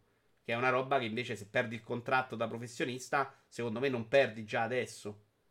Intanto Davian si è abbonato per 26 mesi attualmente in un decorso di un mese. Davian, visto che c'è Davian, mi sono ricordato che sono arrivati oggi gli amiibo di Monster Hunter quindi sforni- sfruttiamo l'opportunità per vederli anche voi. Li trovate su Instagram, sul mio profilo dove sono anche le mie tette.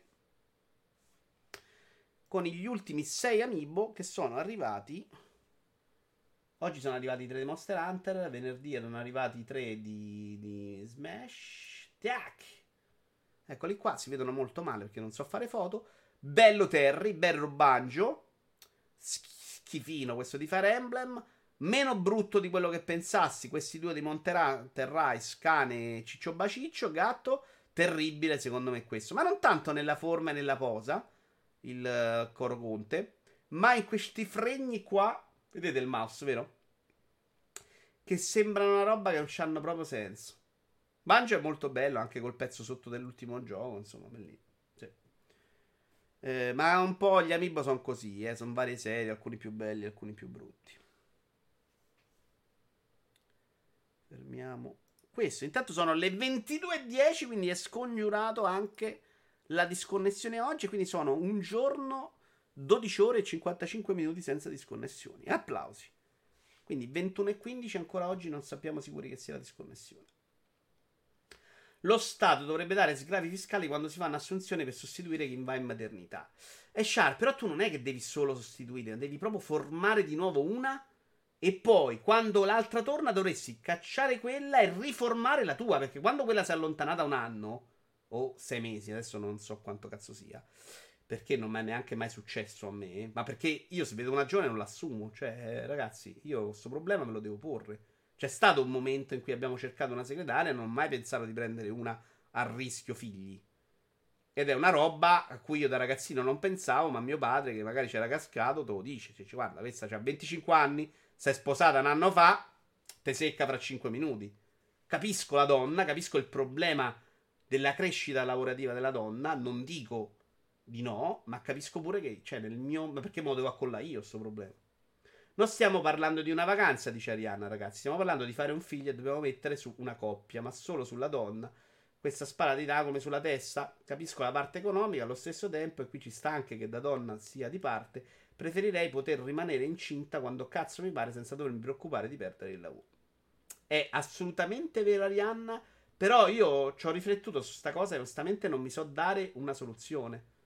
Cioè, capisco assolutamente il tuo punto di vista. È verissimo che sia un limite per la donna, proprio per la sua possibilità di crescita. Però è pure vero che non so come cazzo affrontare questo problema. Cioè, dovresti veramente super incentivare questo tipo di assunzione. Mi ricordo che c'era una volta al telegiornale uno che aveva assunto una donna incinta, addirittura ci fecero un servizio al TC5 e lui diceva, vabbè, è normale, ho fatto la cosa giusta, è brava, l'aspettiamo, sti cazzi, non è un problema. Io però mi dicevo, tu sei scemo proprio. Sei come un cammello. Per me un dirigente sano di mente nel momento in cui non può mettere quella clausola non propone mai più un contratto di oltre 12 mesi, dice Sandro. Tu dici evitare quella possibilità crea il problema opposto, eh, che è assolutamente un fatto. Alla prossima serata forza il Boston non ha più motivi per negarti la restituzione della vittoria visto che non cadi più. Ragazzi, non ho caduto un giorno, non esageriamo. Ciao vecchio scarpone.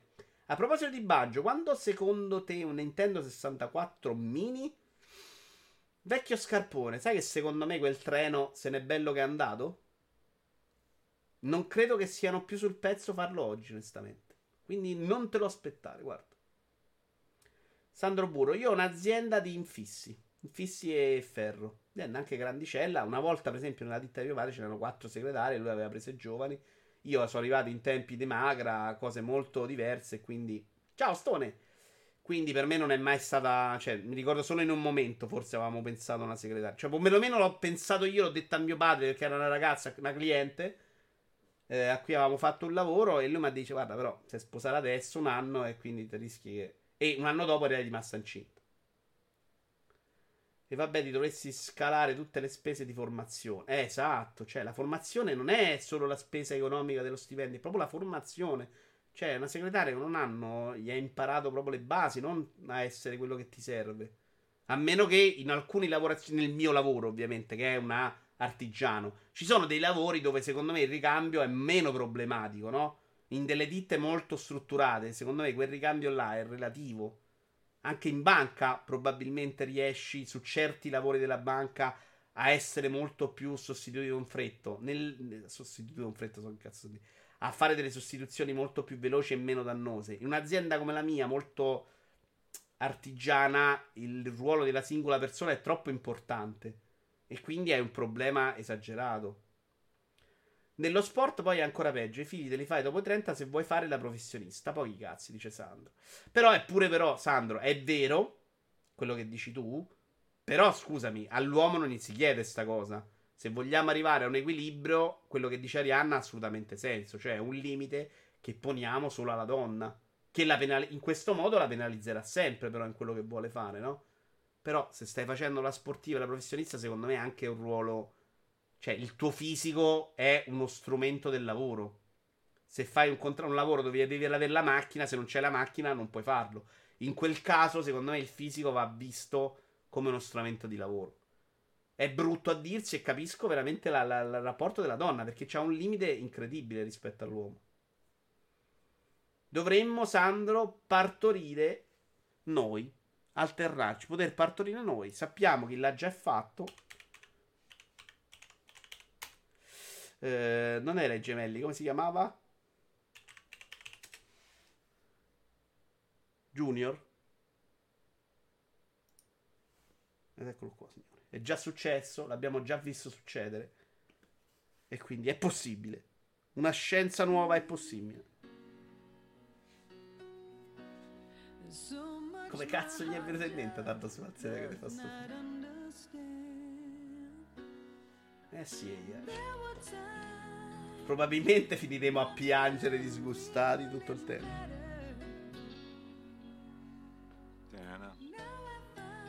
Trovo orribile questa cosa, non me la ricordavo così.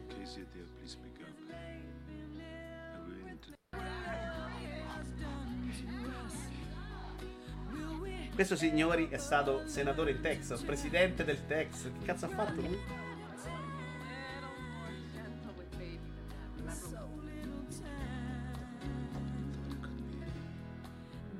Però sai, finché fai il poliziotto all'elementare, secondo me ci sta bene. Cioè, uno che partorisce bene. Per me era fattibilissimo perché i figli nascono dalla pancia, anche noi abbiamo la pancia, dice. Beh, sì, elimini la vagina, fai un parto cessario, non. Cioè, alla fine è una... Non lo so, non voglio dire cose che non... qui, mi sto zitto. Però capisco quello che dici, cioè se usi l'utero, cioè la, la pancia, non è la pancia 5, ragazzi, è l'utero, ma che stai dicendo? Che mi stai facendo dire vaffanculo? T'ascolto pure. Governatore California, bravo, grazie. Con Albana, ah, grazie anche a Opez. Conan il Barno. Uh, non riuscire a leggere la febbre 87.1, figura di 9 mesi di gravidanza, poi l'adattamento, poi tutto il resto. Assolutamente. Basterebbe fare come i cavallucci marini, cioè che fanno tutto da soli, vero? Sono maschio e femmina.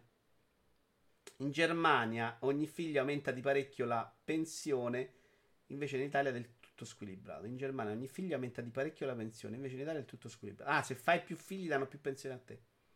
Mancano appena 7-8 organi a spanne. Beh, non mi sembra una roba però impossibile da fare artificialmente. Ecco, magari quello sì. Però sì. Devi costruirlo. È uscito nel 94, io sono del 90. A me sembra di ricordare un film anni 70 italiano con trama simile di CR3. Partorisce un uomo. Boh, non mi viene in mente. Ah, nei cavallucci sono i maschi che portano avanti la gestazione. Hai capito? No, però scusa, potremmo fare una roba tipo uovo. Cioè, potremmo arrivare a una roba tipo le uova in cui la butti fuori e poi se, la- se ne occupa uno o l'altro la stessa cosa. Tipo, molto dei pinguini, quelli del, del documentario, là se la facevano i maschi. Svarsi è un grande perché non si prende sul serio, dice Char. Il cavalluccio maschio porta avanti la gravidanza. In realtà, Char, quando era finita la fase del super macio in quei film, uscivano a sta roba qua. Si erano presi sul serio prima, ma anche Stallone. Poi c'è stata la seconda vita in cui hanno cominciato a prendersi meno sul serio. Il maschio porta le uova in una sacca apposita quando si schiudono i picchi. I piccoli li partorisce lui. Niente di gravi, suo marito è incinto con Mastroianni. E lo voglio vedere però. Suo. Ma quindi prima di Schwarzenegger?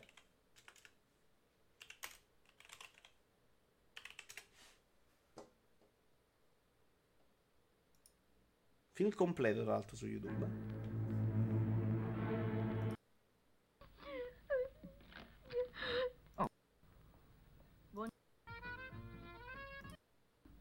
Non mi sei mai piaciuto, figurati adesso. Per me un uomo che fa un figlio come una donna non è un uomo. Ma sbagli.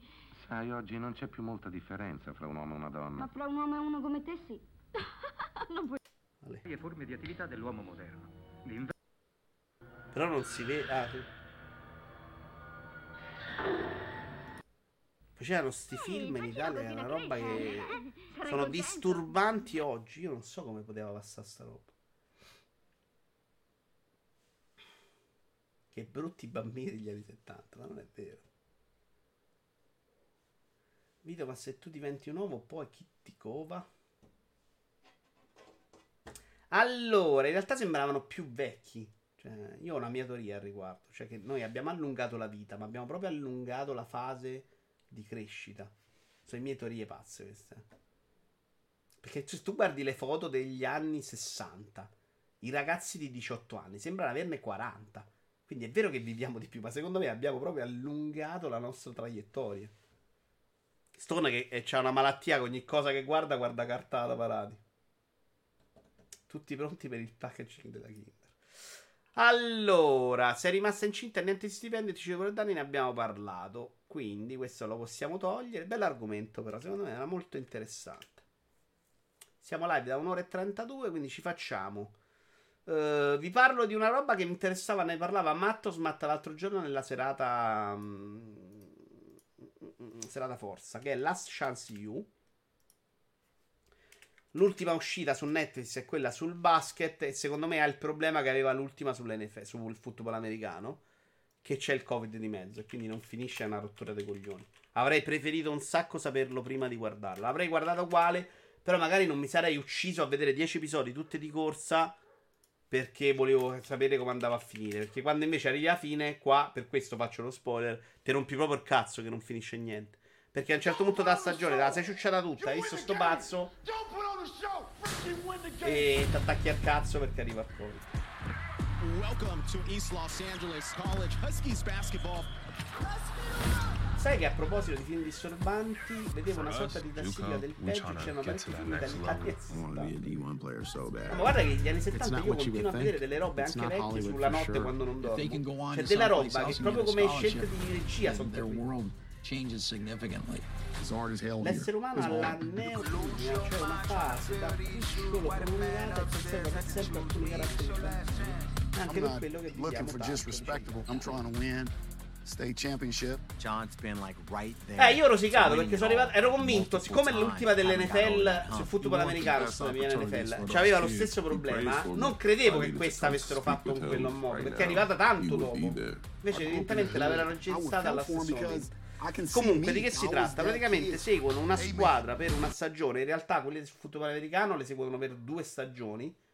Eh, io ho la- quella che finisce per il Covid è il primo anno della terza squadra che seguono. E sono di questi college eh, junior. Che, se ho ben capito, in America sono i college per chi non, fatta, non ce l'ha fatta arrivare al college. E quindi devono in qualche modo eh, prendere, and- prendere dei bei voti per entrare nei college, insomma. Eh, e chi ci va a finire? Spesso ci vanno a finire degli atleti che magari sono arrivati anche ad altissimi livelli, ma a volte per i voti, a volte per il combattimento, a volte per una vita de merda, hanno cannato e quindi non ci hanno fatto a fare il salto.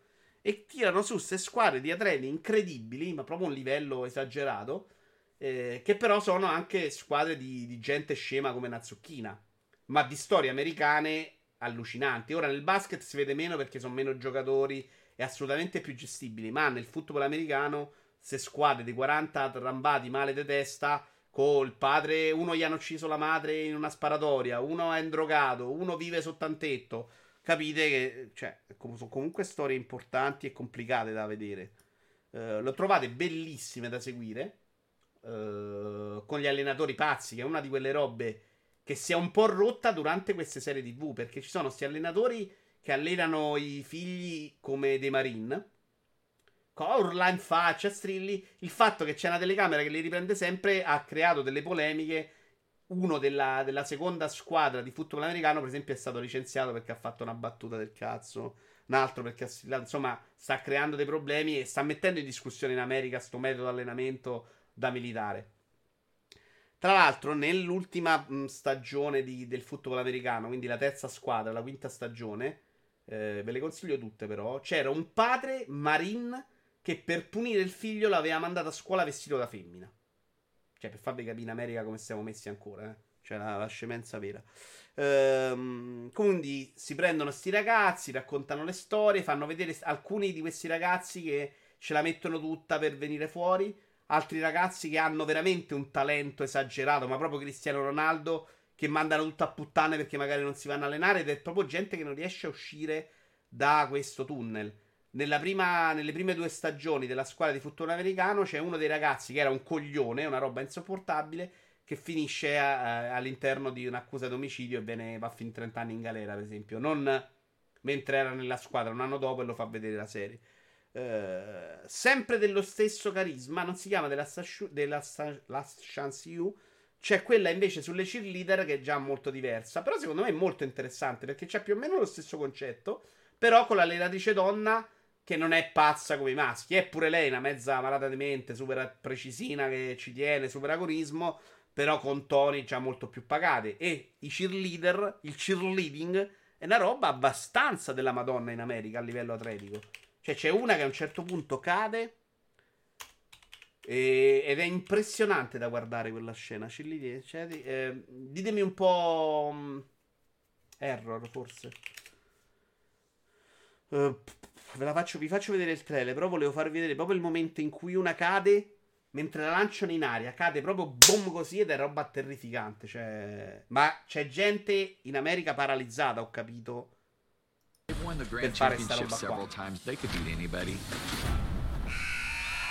Questa è la, l'allenatrice che ha vinto un sacco di volte. Mistake potrebbe essere una cosa. Vi faccio vedere intanto il trailer. Where? I guess I'm going there. Questo è My goal l'accompagnatore. was to be the best cheer program in the country. Tra l'altro, anche questa. Il campionato statale dei cheerleading trasmesso dalla televisione in esclusiva da un canale. Infatti, non possono farlo vedere quando arrivi a vedere la- il campionato perché è esclusiva di quello. Pure questa, questa qua, sta ragazzetta qua, per dirgli le storie americane. No, questa, aspetta. I hold things in because I hold jail cell. Came here, I'd be sitting in.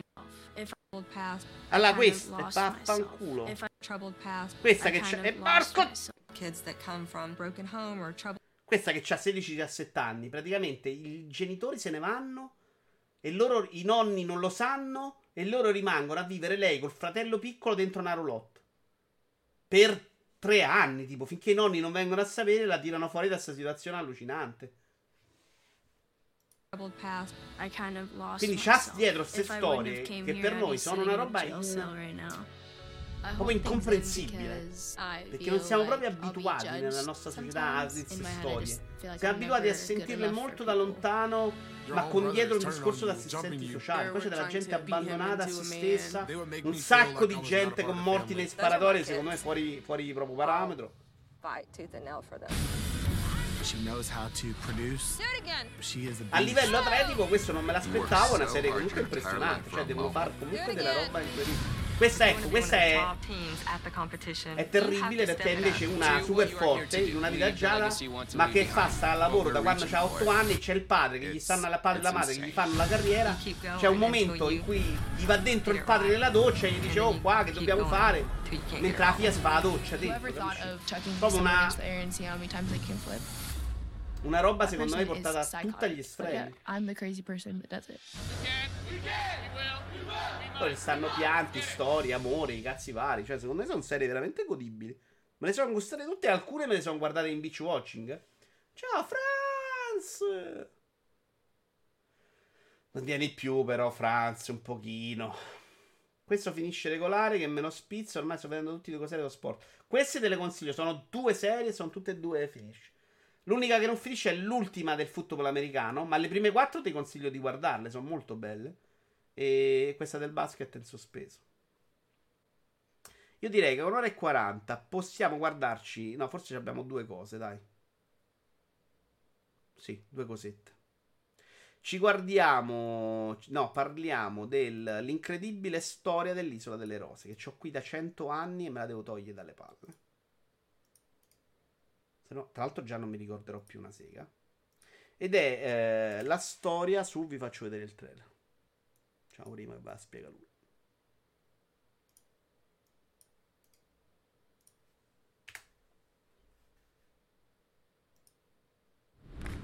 E che cosa può fare per lei, signor Rosa, il Consiglio d'Europa? Deve salvare la mia isola. Lei ha comprato un'isola? No, l'ho fatta. A me qua non ha fatto impazzire, onesto, ma non per colpa sua. Questa l'isola Vediamo di che ha costruito? Sì? Scusa un po' per gli interni, ma insomma la macchina l'ho costruita per l'esame da ingegnere. Ah, ma lei ecco perché C'è un motivo piaceva, è particolare per cui ecco questo veicolo è sprovvisto di targa? Dov'era? In che Giorgio, era te vivi in un No, mondo tutto Sanremo. tuo. Ma il mondo non è tutto tuo, ricordatelo bene, che non l'hai costruito te come la macchina. Allora forse dovrei Fare cosa? Ah, costruire poi era un mondo nel, tutto nella mio. cosa americana, Anduin. Ma bastava pure a Sanremo presentare, ma... Facciamo un'isola. Fuori dalle acque territoriali italiane. Devo vivere davvero secondo le nostre regole. Appena mio figlio esce di casa devo sull'isola delle rose! La cosa più bella di questo film è essere vera. Sì, E c'è questo ragazzo con dei suoi amici. Ha costruito un'isola e si è dichiarato indipendente. Non ho capito, devi ripetere.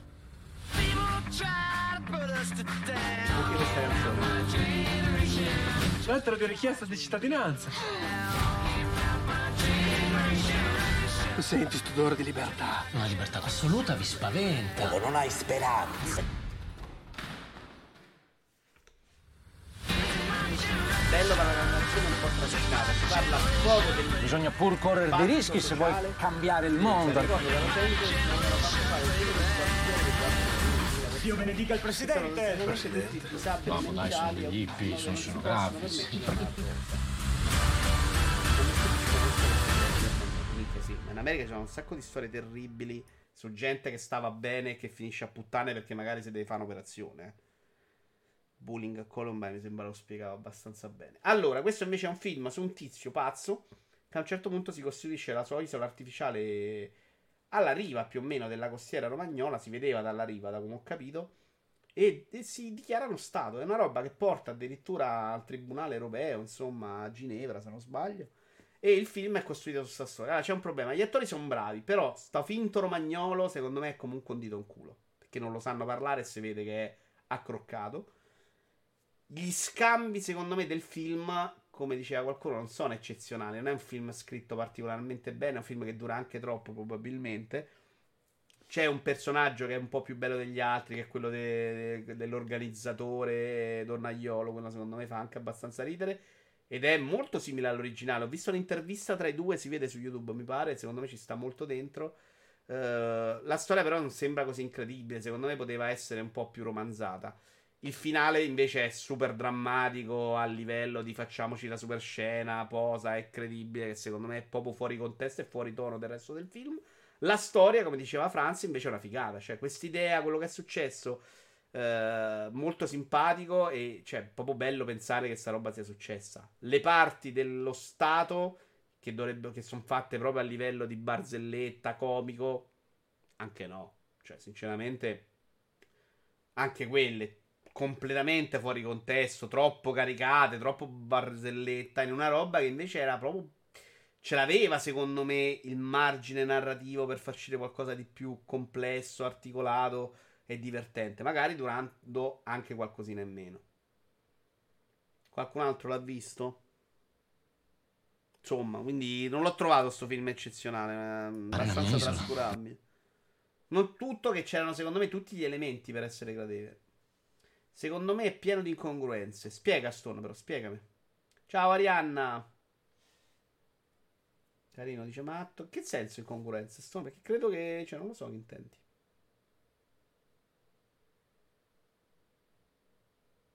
Si sente solo il film. Perché stavo parlando sul film? Chiedo scusa. Secondo me è stato senza fame e senza lode. Non mi è piaciuta la parte finale. La parte finale tu palle così, sono d'accordo. Banalmente non hanno un tetto. Elio Germano, comunque, dove lo metti sta grande attore. Lui è bravissimo. Però qua, secondo me, invece è la prima volta in cui l'ho trovato abbastanza fuori posto. Perché con Romagnolo non è roba sua. Ah, ecco con che chiudiamo, va. Con Raglia. Sì, avevo detto che Raglia voglio parlare. Chiudiamo con Raglia. Se non avete niente da dire. Volevo leggere la spiegazione di Stone, però. Elio Germano, il più bel film, secondo me, è il primo. Il primo era fantastico. Quello in cui faceva il fratello di Scamarcio, dove è più o meno esploso lui, era veramente eccezionale. Qualcuno si ricorda il titolo? Elio Germano.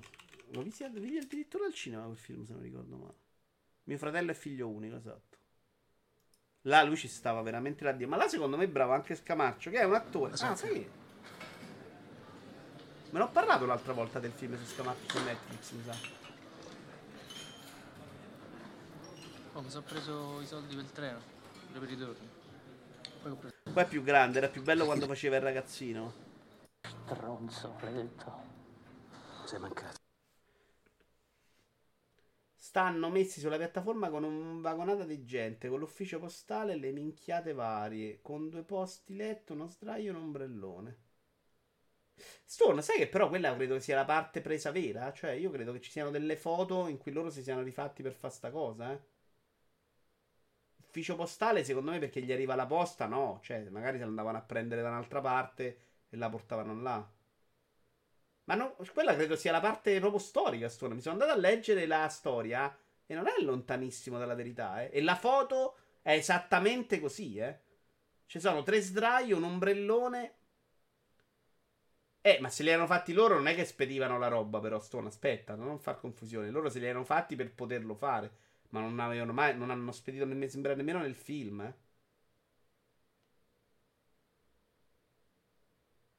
Allora, uh, qualcuno si ricorda come la voglio cercare? Come si chiama l'ingegnere nella storia reale? Ah, l'isola delle rose. Vediamo se riusciamo a trovare qualcosa. Perché io le foto che ho visto a me sembravano assolutamente credibili. L'isola delle rose.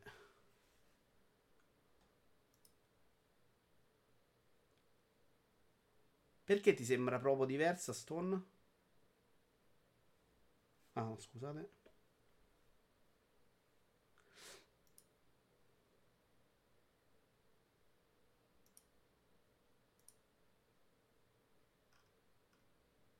Perché è più. c'ha il tetto coperto?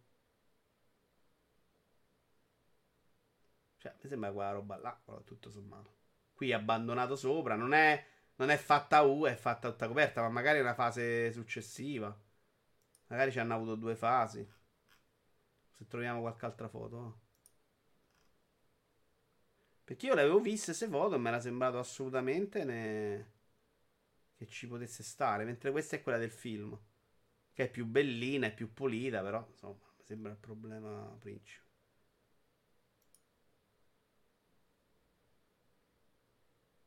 Eh, ho capito, sto, ma sti cazzi. Cioè, ti sembra davvero così rilevante sta cosa? Porticato tutto intorno nel file è un piazzaletto. Perché per te è così importante? L'isola è forse la cosa più aderente alla vecchio, vecchio, dice vecchio Scorpone. Cioè, non... onestamente capisco anche il tuo punto, perché non farla uguale? Però, tutto sommato, qua non mi sembra sta cosa che cambia la storia. Racconta bene lo spirito. Tra l'altro, sta foto si vedeva nel film.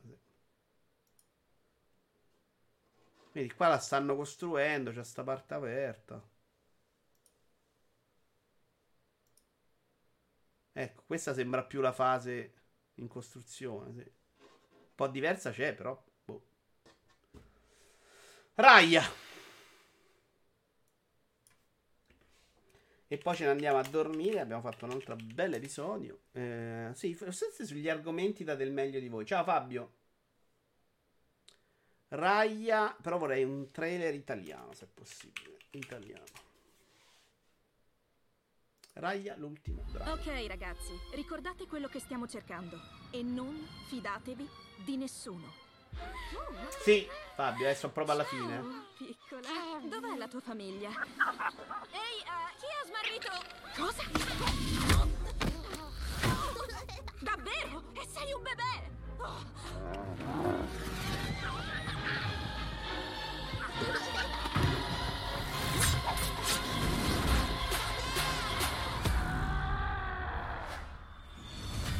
Notevole.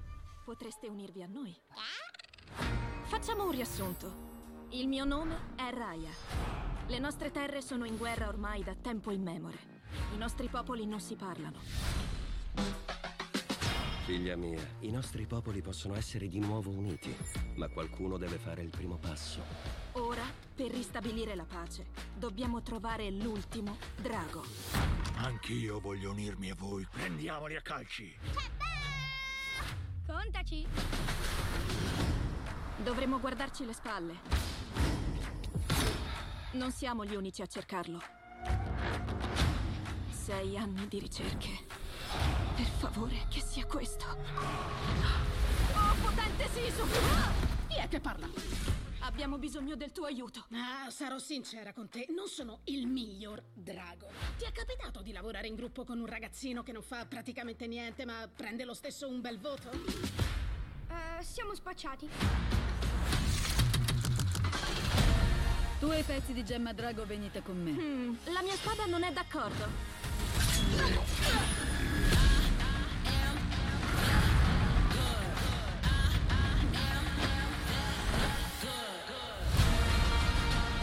Mondo è lacerato.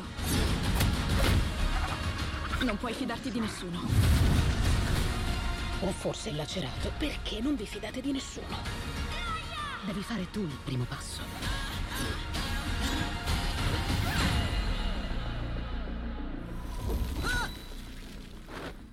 Mi sono trasformata! I draghi riescono a farlo. Il mio sedere. un trailer, un po' scemi questi. Allora, eh, no, devi pagare 22 euro, è uno della roba plus, oppure te lo becchi a maggio, Fabio. Noi, io l'ho preso perché abbiamo fatto una divisione tra me, Sailor e mia sorella e hanno pagciato loro 10 euro e io 2. Però io gli pago Disney Plus tutti i mesi, quindi non penso che cazzo e loro hanno i figli. Ovviamente lo puoi vedere tutte le volte che vuoi. Il film è piaciuto molto. Allora, intanto, praticamente il mondo eh, vive in una. eh, 500 anni prima, vive in una grande amicizia, tutti si vogliono bene. Arriva un nemico, i draghi lo sconfiggono, però il prezzo è che il mondo viene diviso. E ehm, il padre della protagonista cerca di ridon- radunare queste cinque tribù tutte insieme. E succede qualcosa e quindi va tutto un po' a mignottone. E la protagonista si mette alla ricerca dei pezzi di cristallo che servono a ricomporre una roba per richiamare i draghi. O il drago, che sarebbe lei, sta scema qua che avete visto alla fine del trailer. Eh, struttura narrativa molto videoludica. È, è una cosa che succede sempre più spesso ormai in televisione. Eh, è proprio un tipo di storia che abbiamo visto un sacco di volte nei videogiochi e che adesso viene riportata molto di più anche in storie di questo genere. Ci sono i cinque mondi, lei deve andare a raccappare un pezzo in ognuna di queste tribù, deve fare una cosa diversa, ogni volta si porta dentro dei personaggi nuovi, struttura molto da JRPG, con i cinque cristalli che rimetti insieme, insomma mi sembra proprio una roba videoludica che è stata trasportata nei film. Eh, però è un film molto fresco, secondo me, con un tema diverso dal solito, perché non si tratta dell'amicizia di fama, si tratta del- di, di puntare tutto sulla fiducia quindi di fidarsi per primo del prossimo. E secondo me non è un tema che, che neanche in questi cartoni viene usato tantissimo. Uh, non ci sono canzoni. È una roba che va avanti per narrazione. Tecnicamente è veramente molto bello a tratti. Comunque parliamo di una roba che, che ormai questa di Disney è assolutamente a livello di quella Pixar, forse un po' sotto. Uh, non tutti i personaggi sono eccezionali. A me la parte del bebè che sta con le scimmie, insomma, mi è sembrata più una puttanata. Però comunque contestualizzata bene e comunque con un, dietro un velo d'amarezza che rendono comunque a, abbastanza interessanti tutti i protagonisti. Perché c'è stata una specie di blip di Avengers. Uh, a un certo punto, quando hanno sconfitto 500 anni prima il cattivo, c'è stata una roba che ha trasformato una gran parte delle persone in pietra e sono rimasti gli altri. E, e questi altri hanno vissuto. La ragazzina è rimasta da sola. C'è il cattivone che ha perso la figlia. E lei che perde la protagonista che perde il padre. E tutto nasce da questa idea di vendetta che invece si trasforma in un altro modo. C'ha veramente un bel finale. Eh, e mi ha commosso. E devo dire, siccome non, per, per, per contestualizzare che anch'io non sono un grande appassionato di questo tipo di cartone Disney. Non ho amato alla follia Oceania, non ho amato ma amare la vita Frozen, Rapunzel mi sono rotto il cazzo a metà, insomma non è esattamente il tipo di film di cui io mi innamoro. Questo secondo me invece tanto tanto meglio. Ciao vecchio spappone, buonanotte, ma abbiamo finito, ce ne stiamo andando anche noi. Eh. Venduto per maggio che arriva nell'abbinamento normale. Sì, assolutamente, cioè non vale 22 euro se non ve lo dividete con qualcuno. Se tutto va un po' a mignottone potrei ricredermi. Che taccagni ti hanno fatto pagare 2 euro? Ma secondo me perché non sono bravi nelle edizioni non l'hanno capito che io ho pagato un terzo. Io ho detto datemi, datemi, datemi e è finita là. Però no, mi è piaciuto, mi è piaciuto molto più di quanto mi aspettassi onestamente. È stata veramente una sorpresa e alla fine sono arrivato proprio perché sì. Perché sì, perché poi c'è... Uh, viene raccontato bene, secondo me non ci sono tempi morti è una, una, di quelle storie ancora molto al femminile, perché abbiamo un protagonista femminile, drago femminile, che quando prende le sembianze umane è una ragazzina, e cattiva ragazza femminile, cioè veramente una roba che è spostato in direzione delle femmine in un altro modo. Sono contento che anche le ragazzine abbiano dei personaggi che non sono la solita principessina del cazzo, ma abbiano sta roba alla Brave, insomma. E qui di persone forti ce ne stanno diverse. Anche la madre dell'antagonista è una capa di mondo che è ehm, una donna. E non c'è neanche il cattivone particolarmente, perché anche quelle persone che fanno la cosa, che generano il casino, lo fanno con delle motivazioni, insomma. Eh, e quindi ve lo consiglio veramente, veramente bello. Detto questo, ce ne andiamo da qualcuno a salutare. Io vi ringrazio molto. Noi ci si rivede. Uh, andiamo da Fires Dragon. Ma c'è, c'è Tommaso. Salutandomelo, sempre bravissimo. Sta giocando a Monster Hunter Drive. Rise. Fires Dragon. Ciao belli, è stato un piacere. Noi ci vediamo assolutamente mercoledì alle 21 a questo punto. Vabbè, vi faccio sapere domani a seconda della disconnessione. Con lo show indie, cioè lo show più bello del sempre. 50 indie. E guardate che questa volta la selezione è stata importante. Perché ho segato un sacco di roba di qualità superiore al solito. Perché c'avevo un po' più di chance. E quindi sono 50 titoli veramente belli. Super, super uh, show indie. Vi aspetta mercoledì alle 21. Chi non viene è proprio stronzo, senti. Perché tutto sabato ci ho lavorato, eh. E che cazzo. Ciao belli, alla prossima.